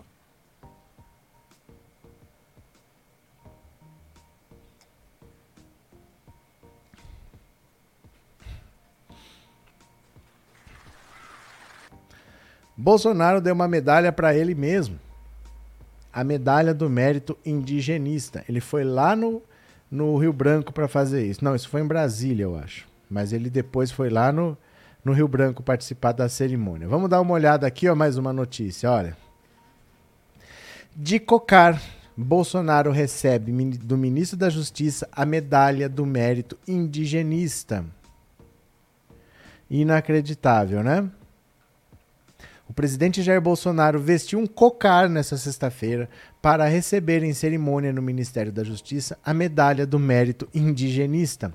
A medalha é uma honraria criada em 1972 para homenagear as personalidades que se destacam, presta atenção, pela proteção e promoção dos povos indígenas brasileiros. No Diário Oficial da União de quarta-feira, já havia sido publicado que Bolsonaro estaria na lista dos agraciados deste ano. A premiação é definida pelo ministro da Justiça, Anderson Torres. A escolha de Bolsonaro para receber a medalha não foi bem recebida entre entidades e associações representativas dos povos indígenas. Isso porque, ao longo do mandato, o presidente tem tomado decisões que são vistas como prejudiciais para a cultura e segurança dos povos indígenas. No discurso durante o evento, Bolsonaro se dirigiu a indígenas presentes. Ele agradeceu o cocar oferecido e disse que o homem branco e o indígena cada vez mais se transformam em iguais. Meu Deus do céu! Me sinto muito feliz com esse cocar graciosamente ofertado. Somos exatamente iguais. Todos nós viemos à Terra pela graça de Deus. Cada vez mais nos transformamos em iguais. Isso não tem preço. O que nós sempre quisemos foi fazer com que vocês se sentissem exatamente como nós. Bolsonaro também voltou a argumentar que os indígenas estão agora mais integrados à sociedade. O presidente disse ainda que deseja que os indígenas façam suas terras exatamente o que nós fazemos com as nossas. Ele não citou a mineração e a produção de grãos, mas essas são duas atividades que o presidente sempre defende que possam ser flexibilizadas em terras indígenas. Também receberam a medalha no evento dessa sexta líderes indígenas, o presidente da Fundação Nacional do Índio e ministros do governo como Bruno Bianco, Augusto Heleno, Augusto Heleno medalha do mérito, medalha do mérito indigenista, e Luiz Eduardo Ramos, Secretaria de Governo. O blog do Otávio Guedes lembrou que quando era deputado, Bolsonaro disse que a cavalaria brasileira foi incompetente por não ter dizimado os indígenas. No dia em que saiu a condecoração no Diário Oficial, a líder indígena Sônia Guajajara, coordenadora executiva da Articulação dos Povos Indígenas do Brasil, afirmou que a homenagem a Bolsonaro é uma afronta. É claro que é uma afronta total ao movimento indígena, ao ato pela terra, a tudo que a gente está fazendo para contrapor todas essas maldades desse governo. Ela disse também que a APIB vai contestar a condecoração na justiça. A condecoração a Bolsonaro fez com que Sidney Ferreira Possuelo, ex-presidente da Fundação Nacional do Índio e ativista, devolvesse sua medalha do mérito indigenista recebida há 35 anos. Possuelo, reconhecido indigenista, afirmou que Bolsonaro ofendeu crença, desejos e memória do Marechal Rondon e, por extensão, o Exército Brasileiro. Quando deputado federal, o senhor Jair Bolsonaro, em breve e leviana manifestação na Câmara dos Deputados, afirmou que a cavalaria brasileira foi muito incompetente, competente sim foi a cavalaria norte-americana que dizimou seus índios no passado e hoje em dia não tem esse problema no país, relatou Possuelo no documento endereçado ao ministro Anderson Torres. Olha, o discurso desse povo, tipo Bolsonaro, essa galera alucinada bolsonarista, é que o indígena tem que ser assimilado pela cultura nossa, né? Porque isso é assim no mundo todo. A cultura dominante assimila as outras. Então, isso é um processo natural que já aconteceu com diversos povos. E eles têm que ser assimilados e pronto. Eles têm que ser integrados à nossa sociedade e dane-se. Essa história de que eles querem se manter lá não tem que existir. Eles têm que ser assimilados. Eu gostaria muito, de verdade, eu gostaria muito que essas pessoas que falam isso virasse para um judeu e falasse isso. Olha, vocês são minoria no Brasil vocês deveriam ser assimilados pela nossa cultura, pela cultura brasileira. Então vocês não deveriam manter suas tradições, vocês não deveriam manter os seus próprios rituais, vocês não deveriam viver nas suas comunidades, vocês têm que ser assimilados. Eu gostaria que alguém que fale essas coisas fosse lá no Oktoberfest, que é uma festa da colônia alemã, e falasse: não, vocês têm que ser assimilados pela cultura brasileira. Vocês não devem fazer festa para celebrar a sua ancestralidade, vocês não devem ter festas para a colônia de vocês, vocês não devem ter festas que falem do passado de vocês, vocês têm que ser assimilados pela nossa cultura. Né, eles deveriam ir lá em São Paulo, no bairro do Bexiga, na festa de Nossa Senhora da Quiropita, que é uma festa da comunidade italiana, e falar: não, vocês estão aqui no Brasil, vocês têm que ter, ser assimilados pela cultura brasileira. Vocês têm que parar de falar que vocês são descendentes de italiano. Vocês têm que parar de falar que vocês têm passaporte italiano, que vocês querem ir embora. Vocês têm que ser assimilados pela cultura dominante, que é a cultura brasileira. Mas não. Eles falam isso para os indígenas. Para eles, aí os indígenas tá errado. Ele tem que ser assimilado. Eu quero ver quem tem coragem de falar isso para um judeu. Vocês são minoria no mundo todo tirando Israel, né? Vocês são minoria no mundo todo, então vocês têm que ser assimilados pelo país onde vocês estão e dane-se. Quero ver quem fale. Eles falam isso contra indígena. Eles não são idiotas. Eles falam com quem eles sabem que eles podem falar. Porque se eles falam com outros, fala isso contra os alemães, contra os italianos, contra os judeus para ver o que acontece. Então eles falam contra os indígenas porque sabem com quem estão falando sabe que está falando com um povo que historicamente é dizimado do Brasil e poucas pessoas se levantam para defender. Quero, gostaria de ver mesmo quem que fala isso. Olha, judeu no Brasil é minoria. Vocês têm que parar com essa história de, de judaísmo, vocês têm que aceitar Jesus, vocês têm que acabar com a sinagoga de vocês, essa história de bar tem que acabar. Vocês têm que ser, ter, ser assimilados pela cultura dominante aqui. Fala, fala que eu quero ver. Mantenha esse discurso que eu quero ver. Duvido. No vidro. Eles não são idiotas, eles sabem o que eles fazem, né?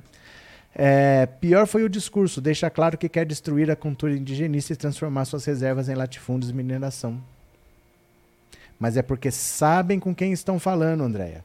Eles falam isso contra os indígenas, eles falam isso contra os negros, né? Por que eles falam de acabar com o carnaval? Todo ano é que acabar com o carnaval. Ah, vamos, vamos cancelar o carnaval e vamos gastar o dinheiro para fazer casas populares. Eles falam isso, mas eles não falam para acabar com o Réveillon. Todo lugar que tem festa de Réveillon, eles não querem acabar. Eles não falam para acabar com o Oktoberfest, eles não falam para acabar com o Festival de Inverno de Campos do Jordão, tudo tem dinheiro público. Mas eles querem acabar com o carnaval, porque é diversão do povo pobre preto desse país. É assim. Essa gente é racista acima de tudo. Eles são acima de tudo racistas, né? Mas eles não são idiotas, eles sabem com quem eles falam. Com quem eles não conseguem se meter, eles ficam quietinhos, né? Cadê? Derval, com relação a Dilma, não foi política e sim uma intervenção até externa estadunidense. Por que não falou no WhatsApp? Fale no WhatsApp, eu quero ouvir sua opinião. Fala lá, vou ouvir agora, viu? Andréia Marcolino, obrigado por ter se tornado membro, viu, Andréia? Obrigado pela confiança, obrigado pelo apoio e obrigado também a Janete Santos. Obrigado por ter se tornado membro, obrigado pela confiança, pelo apoio, viu? Agora eu vou ouvir então a sua opinião no WhatsApp, porque eu perguntei. O Mano Brown disse que a Dilma é a mulher mais injustiçada da história do Brasil. Você concorda com o Mano Brown? Ou de repente política é assim mesmo? De vez em quando alguém é injustiçado? Você concorda com o Mano Brown? 14997790615 é a hora em que eu vou ouvir a sua opinião pelo WhatsApp.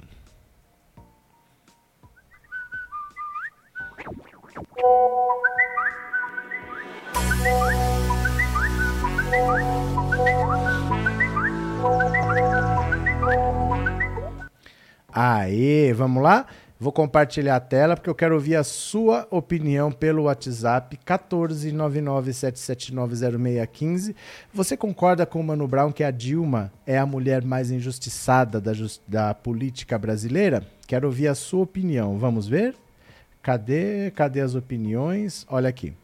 Boa noite, professor. Sou Ana Maria. Concordo plenamente que a Dilma foi injustiçada por ser mulher, com certeza, porque o que Bolsonaro está fazendo não é normal. E ela fez tudo direitinho e foi injustiçada. Obrigado, Ana. Obrigada pela participação. Oi, aqui é a Pamela de Campinas, tudo bem? Tudo, Eu Pamela. Acho que a Dilma é sim, se não há uma das mulheres mais injustiçadas da política brasileira, porque além de ser perseguida e torturada, né, isso é o que não me cabe na cabeça. Além dessa mulher ter sido torturada, ela se tornou presidenta, a primeira presidenta desse país e foi impeachmentada com justificativas que não, não faziam sentido. Então, ela basicamente conseguiu chegar ao poder e foi tirada do poder à força. Então, ela é sim uma das mulheres mais injustiçadas Bri desse país. Obrigado pela participação. Professor, eu concordo com o Mano Brown. A, a Dilma é sim a mulher mais injustiçada do Brasil, pela dimensão que ela tem, né? E o que fizeram com ela. E, e é isso. Abraço, professor Demetrios. Valeu, Demetrios. Muito obrigado. Hoje teve pouca participação, acho que vocês estão tímidos, acho que vocês estão, estão esperando a volta. Voltei, viu, gente? Estou por aqui.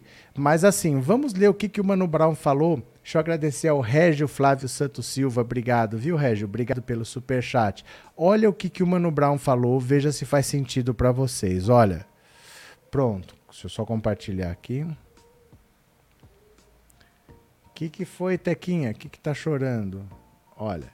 Mano Brown, Dilma é uma das mulheres mais injustiçadas da história. Você concorda? Vamos ver? Opa, aqui.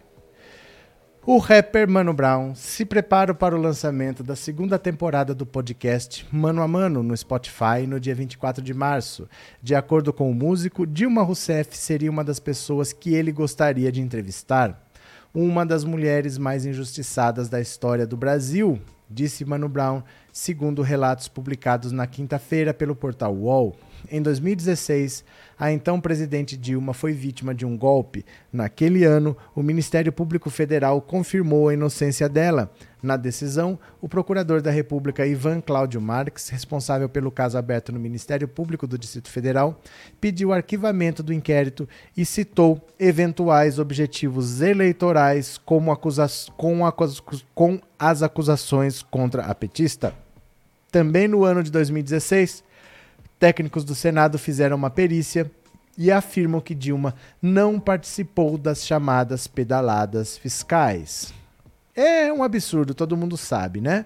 Que tinha que tirar o PT de lá, porque o PT, se terminasse o mandato da Dilma, o Lula ia voltar, e aí o Lula ia ganhar pelo menos duas eleições, iam ser seis anos, ninguém sabe mais quando o PT ia sair de lá. Então, se a Dilma estava fragilizada desde 2013, quando a própria esquerda foi para a rua para bater na Dilma e não era pelos 20 centavos. Vocês lembram disso? Vamos, vamos ver, vamos ver rapidinho aqui. Deixa eu mostrar algumas imagens para vocês. Olha. Deixa eu mostrar algumas imagens para vocês. Olha. Para quem ainda acha que era por 20 centavos, aqui está a tarifa de ônibus em São Paulo, ano a ano. Olha, 2001, 2002, 2003, 2004, 2005, 2006. Aí você vê qual era a tarifa.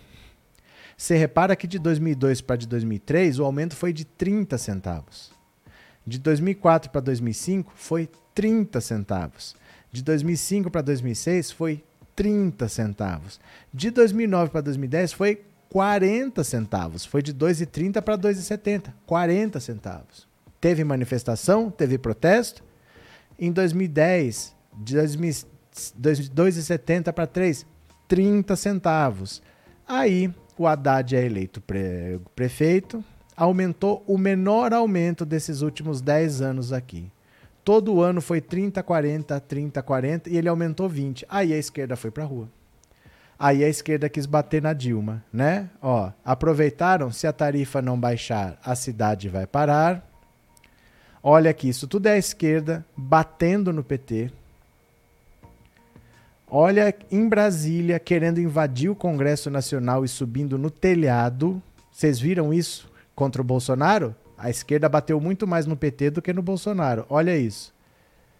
Isso aqui é a esquerda em Brasília. Olha, aqui ó, PSTU, PSOL, olha as bandeiras lá, né? 2013.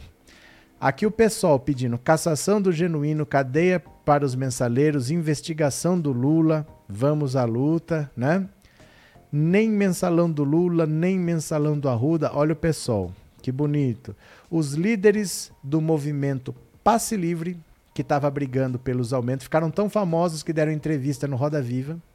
movimento Passe Livre, a direita viu o que a esquerda estava fazendo, transformou o movimento Passe Livre em Movimento Brasil Livre, MBL. Não é per, pelos 20 centavos, claro que não. Aí o movimento virou pelo impeachment da Dilma. Esses oportunistas tomaram aquela manifestação, virou um movimento de direita. Olha aí, ó, fora Dilma e leve o PT junto, né? Não adianta calar e isolar o Cunha, somos milhões de cunhas, impeachment já chega de negociatas e corrupção. Essa foto é histórica, Eduardo Cunha, Kim Kataguiri, Jair Bolsonaro, Eduardo Bolsonaro, o PSDB saúda a marcha pela liberdade. Vocês são exemplos de cidadania e esperança para um Brasil livre da corrupção. Todos em torno de Eduardo Cunha, né? Ai, meu Deus do céu. E isso porque em 2013 a Dilma estava no auge da popularidade e essa popularidade caiu pela metade em apenas 15 dias. Olha o que aconteceu com a popularidade da Dilma. Em março, 63% dos entrevistados avaliavam o governo Dilma como ótimo ou bom, o que tinha sido um recorde desde o início do mandato. Em junho, o índice caiu para 55% e agora caiu novamente para 31%. Metade. Os que consideram o governo regular eram 29%, depois 32% e agora são 37%. Em março, 79% aprovavam a maneira como o presidente governa o país, o maior índice desde o início do governo. 79. Em junho, o percentual caiu para 71% e agora caiu novamente 40. para 45%. 40. Desaprovavam 17%, depois 25% e agora são 49%. Olha isso, olha a inversão. Se tinha 80 a 17, tinha quatro vezes mais pessoas apoiando do que desaprovando de uma hora para outra tinha mais gente desaprovando do que apoiando. É essa esquerda que eu falo que precisa entender que fazer política não é fácil, que você não vai conseguir fazer tudo o que você quer. Nem tudo é do jeito que você quer. O mundo não é o que você de decide lá no seu grupinho de amigos. Não, vamos contra isso, não aceitamos aquilo, não aceitamos aquilo outro. A batalha não é fácil. E eu temo que sem o Lula a esquerda nunca mais vença uma eleição sem o Lula que entendeu que não adianta dar murro em ponto de faca, não adianta querer vencer só com a esquerda, com as pautas da esquerda, governando para a esquerda, porque nós não aceitamos isso, não aceitamos aquilo. A direita sempre governou esse país e continuaria governando se o Lula não tivesse entendido. É preciso olhar o que tem que ser feito e falar assim: tá, eu quero isso.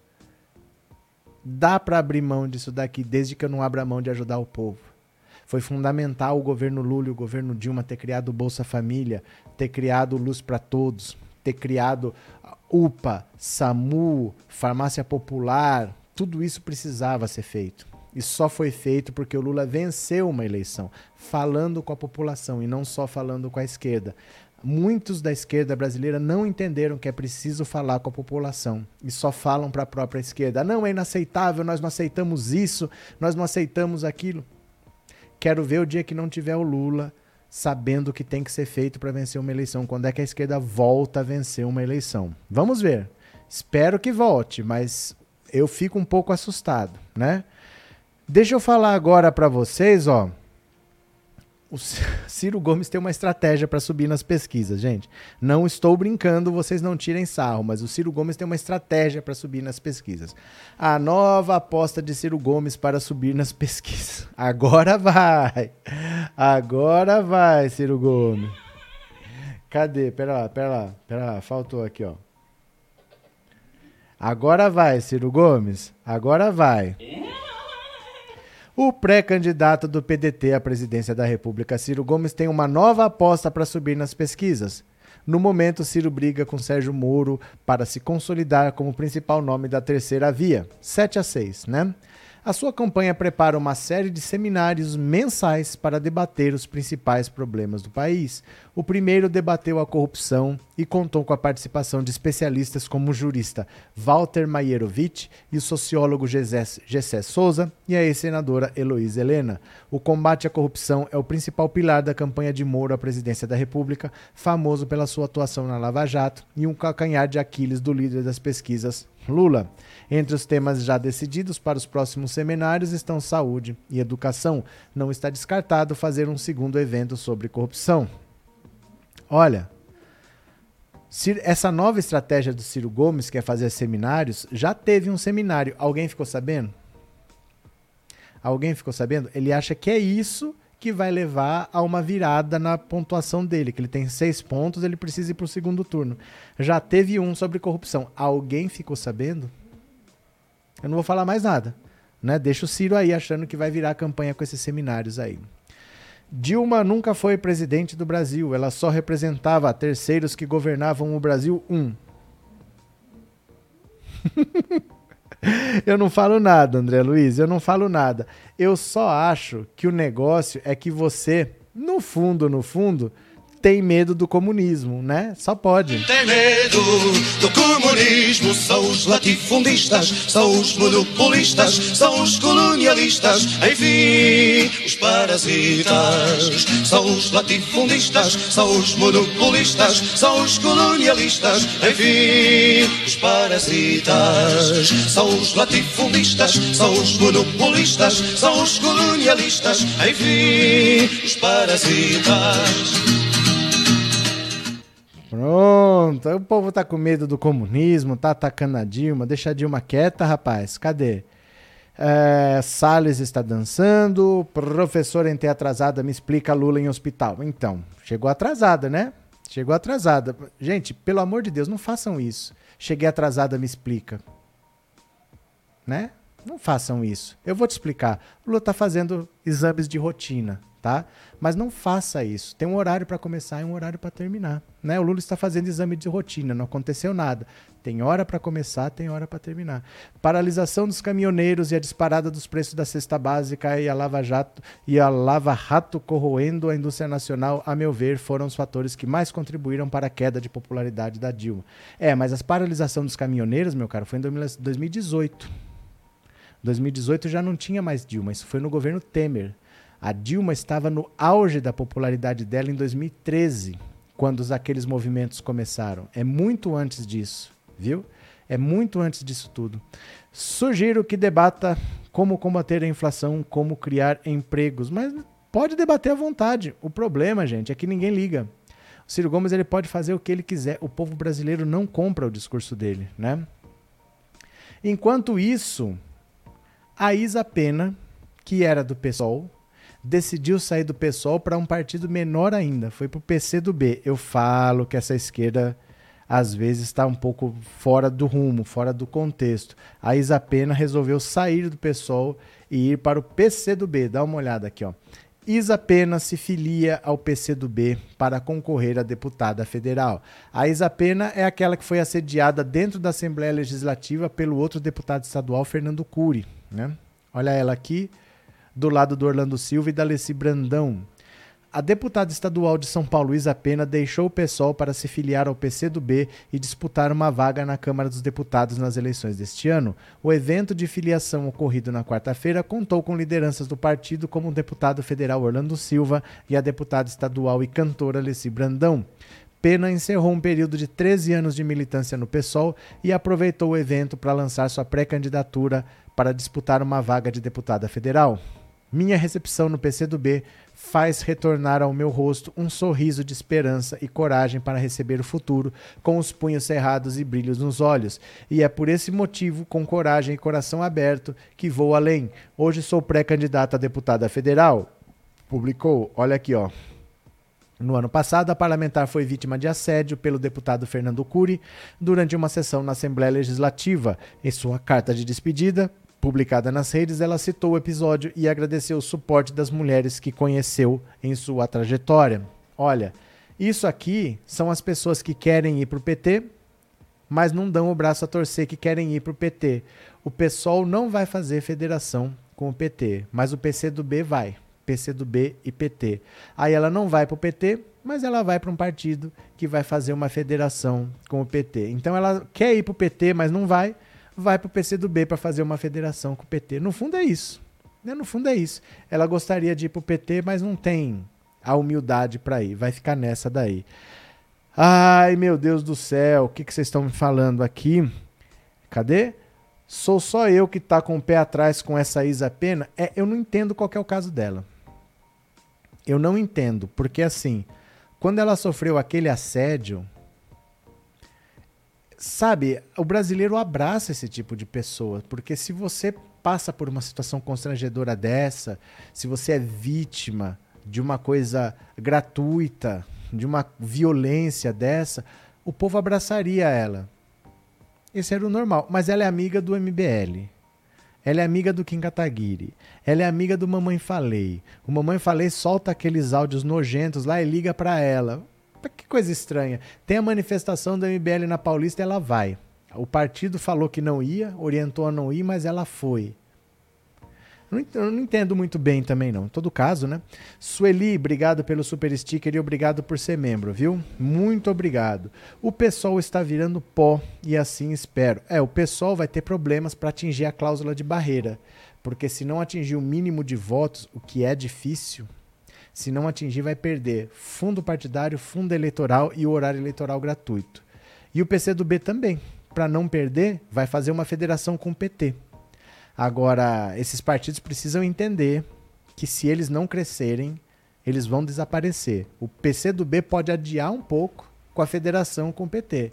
Mas ou ele vai acabar sendo absorvido pelo PT ou ele vai acabar desaparecendo. Temos que entender que a lei foi feita para sumir com os partidos pequenos.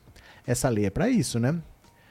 Cadê aqui? Debaixo desse angu tem carne. Inês, tá estranho, né? Mas esse pessoal, quando faz, quando faz barulho, vamos abrir reagir. Não, não entendi, Luiz. Luzia, não entendi. Boa noite, um abraço da capital paulista, bom fim de semana a todos. Valeu, Lucas. Agora deixa eu falar aqui, ó. Mamãe falei. A abertura de processo de cassação de Arthur Duval é aprovada na LESP. Ele vai ser cassado, gente. Ele vai ser cassado. O pessoal detesta ele. O pessoal detesta. O Conselho de Ética da Assembleia Legislativa de São Paulo aprovou na sexta-feira, por unanimidade, a admissibilidade da representação por quebra de decoro parlamentar contra Arthur Duval. A ação reúne num só documento 20 diferentes pedidos de cassação do mandato do deputado em razão do escândalo dos áudios em que dizia que as refugiadas ucranianas eram fáceis porque eram pobres. Duval apresentou na quinta-feira sua defesa prévia no caso que se baseia em três alegações. O advogado Paulo Henrique Franco Bueno pede a nulidade do processo, porque, segundo ele, os áudios privados foram vazados ilicitamente, as declarações foram feitas fora do território brasileiro e Duval estava licenciado do cargo, não podendo ter causado quebra de decoro se não estava em atividade parlamentar. A única ausência do Conselho de Ética nesta manhã foi o deputado delegado Olim, que deve receber a relatoria do caso. Seu parecer, sugerindo quaisquer que sejam as advertências, podendo ir de simples advertência até a cassação do mandato, deverá ser votada pela comissão e, se aprovada, irá a plenário. A sessão desta sexta também debateu se o cônsul da Ucrânia, eh, Jorge Ribka, e sua esposa, a consuleza Márcia Ribica, poderiam ser convidados a acompanhar a tramitação do processo. Após os deputados Barros Munhoz e Campos Machado criticarem a iniciativa por eventualmente levar os questionamentos acerca da imparcialidade do Conselho, Enio Tato, autor do requerimento, retirou sua sugestão. A presidente da comissão, Maria Lúcia Amari, negou o pedido de suspeição de Maria Elu, Marina Elu, feito por Duval. O deputado pediu que Elu fosse retirada do julgamento do caso, alegando que ela, enquanto membro do Conselho de Ético, manifestou-se favoravelmente à cassação de seu mandato em reunião da CPI das ações e omissões no combate à violência contra a mulher realizada em 14 de março. Na condição de julgadora, a nobre parlamentar deve resguardar-se de comentar de antemão os casos sob sua jurisdição, sob pena de manifestar pré-julgamento de processos que deverá futuramente analisar. Lamento o desconhecimento do regimento e da responsabilidade da atuação parlamentar e lamento que ele não tenha aprendido nada com esse, com esse episódio e tenha mais uma vez tentado silenciar uma mulher na política. Caso a cassação de Duval se concretize, no entanto, será exceção à regra. Apesar de inúmeros episódios em casas legislativas de todo o país, segundo o levantamento do Globo, o machismo raramente leva a alguma punição e muito menos a perda do mandato. Criado há 21 anos, o Conselho de Ética e Decoro da Câmara dos Deputados nunca puniu um caso sequer de violência contra parlamentares mulheres, mostra levantamento feito pesquisador, pela pesquisadora Tássia Rabelo, doutora em ciência política e professora da Universidade Federal da Paraíba. Nas últimas duas décadas, o colegiado analisou nove casos, todos foram arquivados. O problema desse caso é que ninguém gosta dele. Quando você tem um mínimo de influência, um círculo de amizades, um protege o outro mas ele está muito sujo. Ninguém quer se juntar a ele porque é ano eleitoral e ninguém gosta dele. Então vão jogar ele as feras, vão abandonar, ele vai ser jogado pela janela, porque todo mundo odeia esse Arthur Duval e ele está muito sujo para alguém querer estar tá perto dele, né? Cadê? André Ferreira, você acha que os políticos que surfaram no onda bolsonarista nessas eleições, a grande maioria vai virar? Não dá para saber, André. Não dá para saber, porque uma coisa é o Bolsonaro para ele se reeleger é muito difícil. Para ele conseguir bater o Lula é muito difícil. Mas para conseguir 100 mil votos, não é. Nós não sabemos se um deputado ou outro consegue é, 100 mil votos. A Joyce Hasselman teve mais de um milhão de votos. Se ela conseguir 100, 150 mil, para quem já teve um milhão, ela está reeleita. Né? O Hélio Negão teve 360 mil votos. Se ele conseguir uns 100 mil votos no Rio de Janeiro, ele está reeleito. Então é difícil você saber. Cada estado é um estado, cada estado tem uma quantidade de votos que você precisa para ser eleito. Não dá para saber de antemão, porque para ser deputado não precisa de muita coisa, né? Difícil é o Bolsonaro ser reeleito. Ele, ele causou a onda bolsonarista, mas ele mesmo é muita coisa que ele precisa para vencer a eleição e bater o Lula não é fácil. Mas para ser deputado talvez dê, talvez não. Só esperando para ver, né? Vamos aguardar. E a Joyce Hasselman, que fim levou? É deputada. Tá lá na Câmara, é deputada, né? Mamãe falei é oportunista que perdeu os 15 minutos de fama. Já foi, infelizmente, vai ser jogado pela janela. Infelizmente, todas as mamateiras da esquerda. O que aconteceu? Continuemos. Vou pegar mais uma notícia aqui para vocês, ó. Ai, meu Deus do céu. Luiz Ernesto Lacombe, outro bolsonarista alucinado. Lacombe fracassa no Ibope e é chutado da Rede TV. Olha o Lacombe, esses bolsonaristas não entendem, não. É tudo um bando de fracassados sem talento, né? O programa de Luiz Ernesto Lacombe na Rede TV Opinião no Ar não será mais exibido na grade da emissora. A expectativa era de que a atração fizesse sucesso entre bolsonaristas e público de extrema direita, tendo em vista o posicionamento político do apresentador, mas o programa ficou longe de decolar. A audiência foi um verdadeiro fracasso. A informação é do site Teleguiado. A opini o Opinião no Ar foi um dos poucos programas da televisão brasileira a marcar zero, zero, zero de média e participação nas métricas do Ibope. Por conta disso, a emissora resolveu descontinuar a atração na próxima sexta-feira, irá ao ar a última edição do programa. De acordo com o colunista Flávio Rico, o programa bolsonarista ficará restrito apenas ao YouTube a partir de 28 de março. Olha, por falar em fracasso, quem diz que pode não renovar com o SBT é o Danilo Gentili. Danilo Gentili está com aquele filme que não é de agora, é o filme de 2017, que é um filme muito ruim, muito sem graça que chama Como se tornar o pior aluno da escola. Danilo Gentili para mim é um gênio. Ele é um gênio do humor, porque ele conseguiu ficar rico com humor sem fazer nada engraçado. Eu não sei como é que ele consegue fazer isso. Ele conseguiu ficar milionário trabalhando com humor sem ter graça nenhuma. Ele só pode ser um gênio, gente. Não é possível um negócio desse. Eu não vejo graça em nada que ele faz. São coisas muito, muito, muito ruins. E ele trabalha com gente muito, muito, muito ruim também. O programa dele é ridículo. Ele acha que é engraçado, ele acha que ele é simpático. Ele é muito ruim, né? E ele tem um filme que 2017 que tem um personagem que é pedófilo. Mas ele é o vilão da história. Então não estão pegando 10 minutos desse filme para dizer que é apologia da pedofilia. Mas não é. Mas não é. É um filme ridículo que tem um personagem que é pedófilo, que é o vilão, e é uma obra de ficção, não é realidade, né? Uma coisa de film, a lei proíbe filmar pedofilia. Uma coisa é assim, ó, tem um ato de pedofilia acontecendo. Eu vou lá e filmo e posto. O ato aconteceu de verdade. É um ato real que aconteceu. Você filmou e postou. Isso é uma coisa. Outra coisa é uma obra de ficção. Se for assim, eu não posso matar alguém, né? Numa história do, do, do Superman, numa história do Homem-Aranha, eu não posso matar alguém que não, ele cometeu um assassinato, é apologia ao assassinato. Não. É um filme que tem um personagem que é o vilão da história, que ele é pedófilo, ele é criticado o filme inteiro. Tem uma cena em que ele tenta abusar de dois meninos, mas é ficção, não aconteceu nada. E não é um filme para crianças, é um filme onde tem a classificação etária para 14 anos. O governo Bolsonaro, aí é que tá, nesse aumento de Petrobras, sem ter o que fazer, pega um cara que foi bolsonarista e que pulou fora do barco, pega esse cara como boi de piranha e joga para os bolsonaristas terem ódio. Bolsonaro precisa do ódio, mesmo que seja de um ex-aliado. Então ele pega o Danilo Gentili, que foi um aliado que pulou fora do barco, e joga para os bolsonaristas como boi de piranha.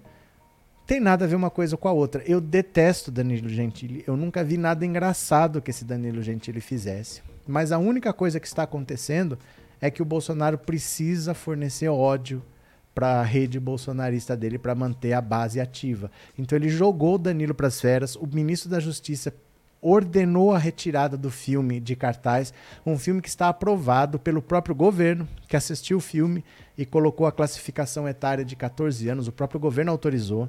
Esse filme está sendo exibido desde 2017. Ele não entrou agora para o catálogo da Netflix. Ele sempre teve à disposição lá. E o governo está simplesmente usando esse caso para jogar ódio na base bolsonarista, né? Cadê que mais?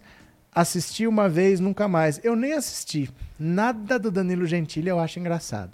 Nada dele eu acho engraçado de verdade. Para mim ele é muito fraco, mas para mim ele é um gênio.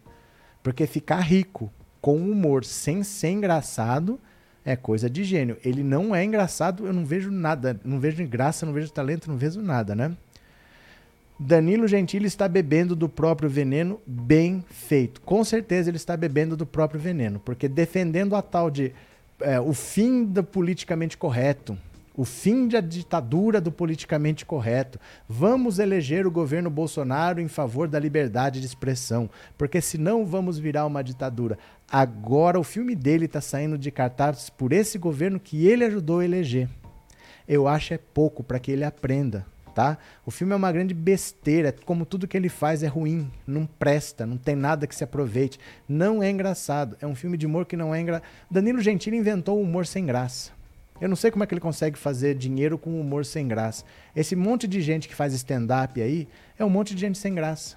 É um ou outro que você fala, pô, esse cara tem alguma coisa engraçada. A grande maioria é gente sem graça, gente chata, gente que quer fazer humor ofensivo, que quer fazer humor de de humor de ofensa mesmo, humor de agressão, sabe? Não é um humor que é para divertir ninguém, é para agredir e ser engraçado. Eles acham que isso é engraçado. Eu acho é pouco. Eu acho é pouco que ele prove do próprio veneno, viu? Cadê? Gentile é mais sem graça que piada de patrão. Na festa do fim do ano, né? Ou só achou semelhantes que deixaram ele rico. Mas mesmo assim, cara, ele é muito sem graça para ter feito sucesso na comédia. Ele é muito sem graça. Dificilmente eu vi assim na história alguém que fez sucesso tão sem graça. Porque às vezes o cara tem um humor que você não gosta.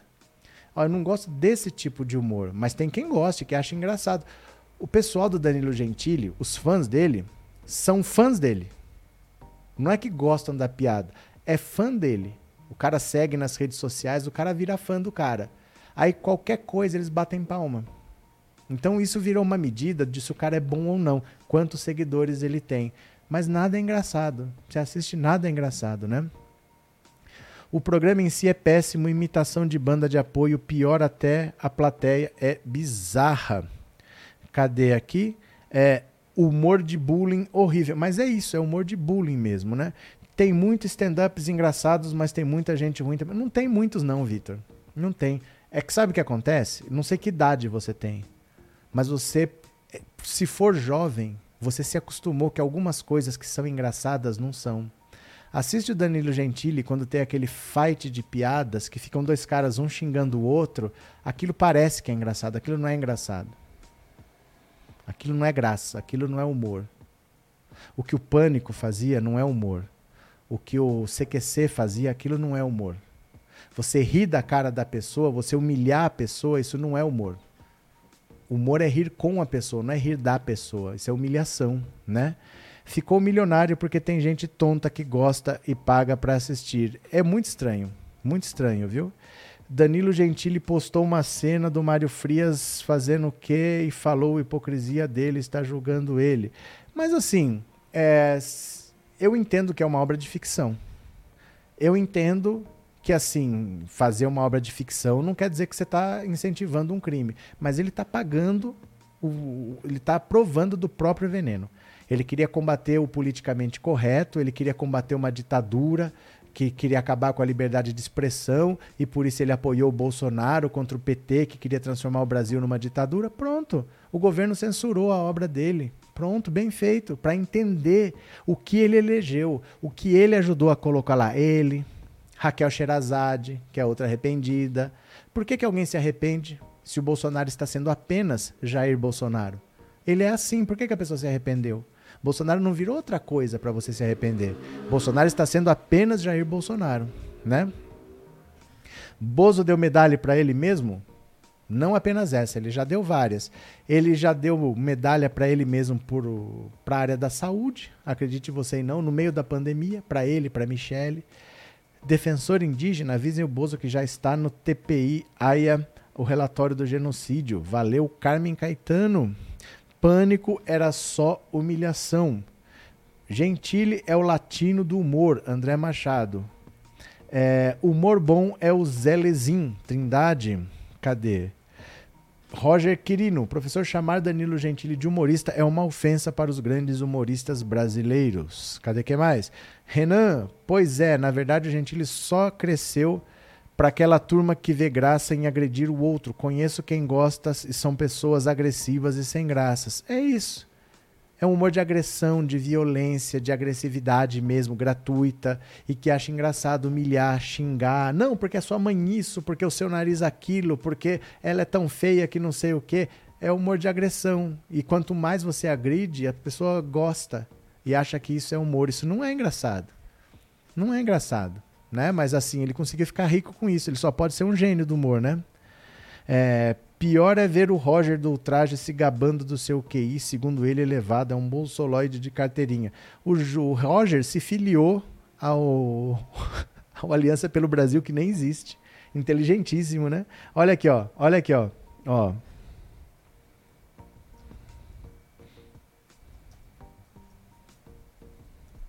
Ó, alguém avisa o Roger. Quando você se sentir um idiota, Lembre-se do Roger, que se filiou ao Aliança pelo Brasil, que nem existe. Olha ali, ó. Nem existe o Aliança pelo Brasil, ó. Roger comemorando aqui, ó. Olha lá. Roger Rocha, Rocha Moreira, ó, ó.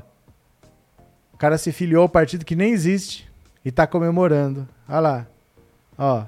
Esse é o cara que tem o QI de superdotado, né? O cara se filiou a um partido que nem existe e tá comemorando, né? Cadê? Roger Moreira e Lobão são as piores decepções do rock brazuca. Mas não é decepção, Salles. Sabe o que, que é isso?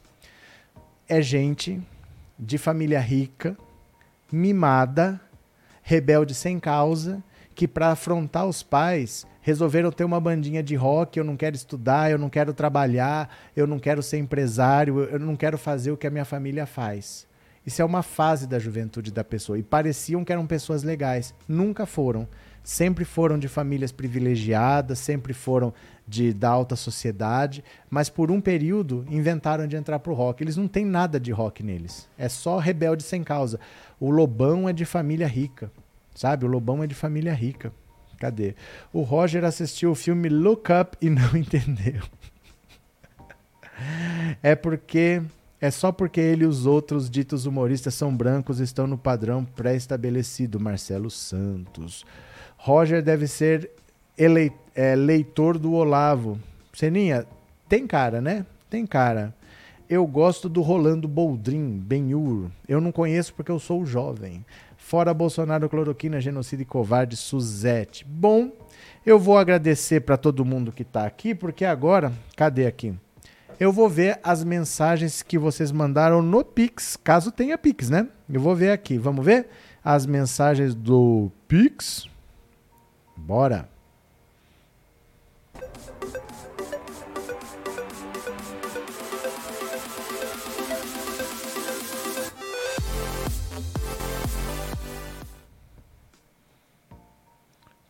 Pronto. Se você mandou um Pix, você pode incluir uma mensagem no seu Pix. Eu vou ler sua mensagem agora. Vamos ver?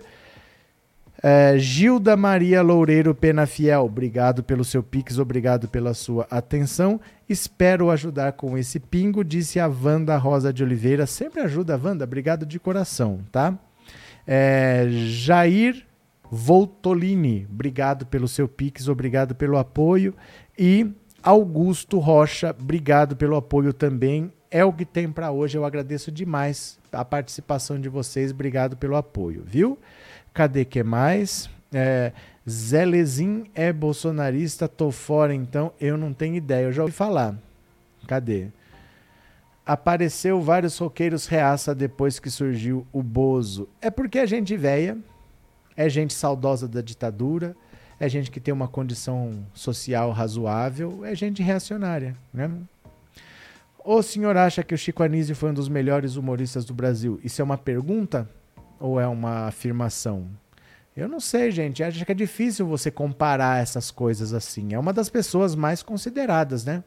Ele é considerado um dos maiores humoristas comediantes do Brasil. Ele, Jô Soares, outros mais antigos, né? Assim, que você pode puxar pela memória, Zé Vasconcelos, de uma, de uma outra era, né? Ronald Golias, de um outro tempo, com certeza, né? São os mais reconhecidos. Agora, comparar é difícil, não tem uma régua, né? Tá passando ao vivo a filiação do Requião no PT. que mais? Lula no primeiro turno, Vicente Gudo até assistir aos vídeos dele, mais do Danilo Gentili, eu não sei. Eu acho que se você achar engraçado, você pode assistir. Eu não sei aonde que está a graça, de verdade. Eu não falo isso da boca para fora. Eu assisto de coração aberto. Quero ver se é engraçado. E eu não vejo graça de verdade, assim. Maior parte desse pessoal de stand-up eu vejo, eu não vejo graça. Para começar, a piada que começa assim com eu não entendo, eu já paro de ouvir. Eu não entendo comida japonesa. Eu não entendo crossfit. Eu não ent... Começou com eu não entendo. Que gente burra que não entende o óbvio, né? Eu não entendo papel timbrado. Eu não entendo empresa de marketing. É piada que começa com eu não entendo, eu já paro de ouvir. Certo, meu povo? Um beijo grande para vocês. Até amanhã, às 11 da manhã, nós estamos de volta. Muito obrigado por tudo. Me sigam no Instagram me sigam no Twitter. Se der um problema aqui, eu preciso avisar vocês por algum outro canal, tá? Me sigam no Instagram e me sigam no Twitter. Beijo grande e tchau. Valeu!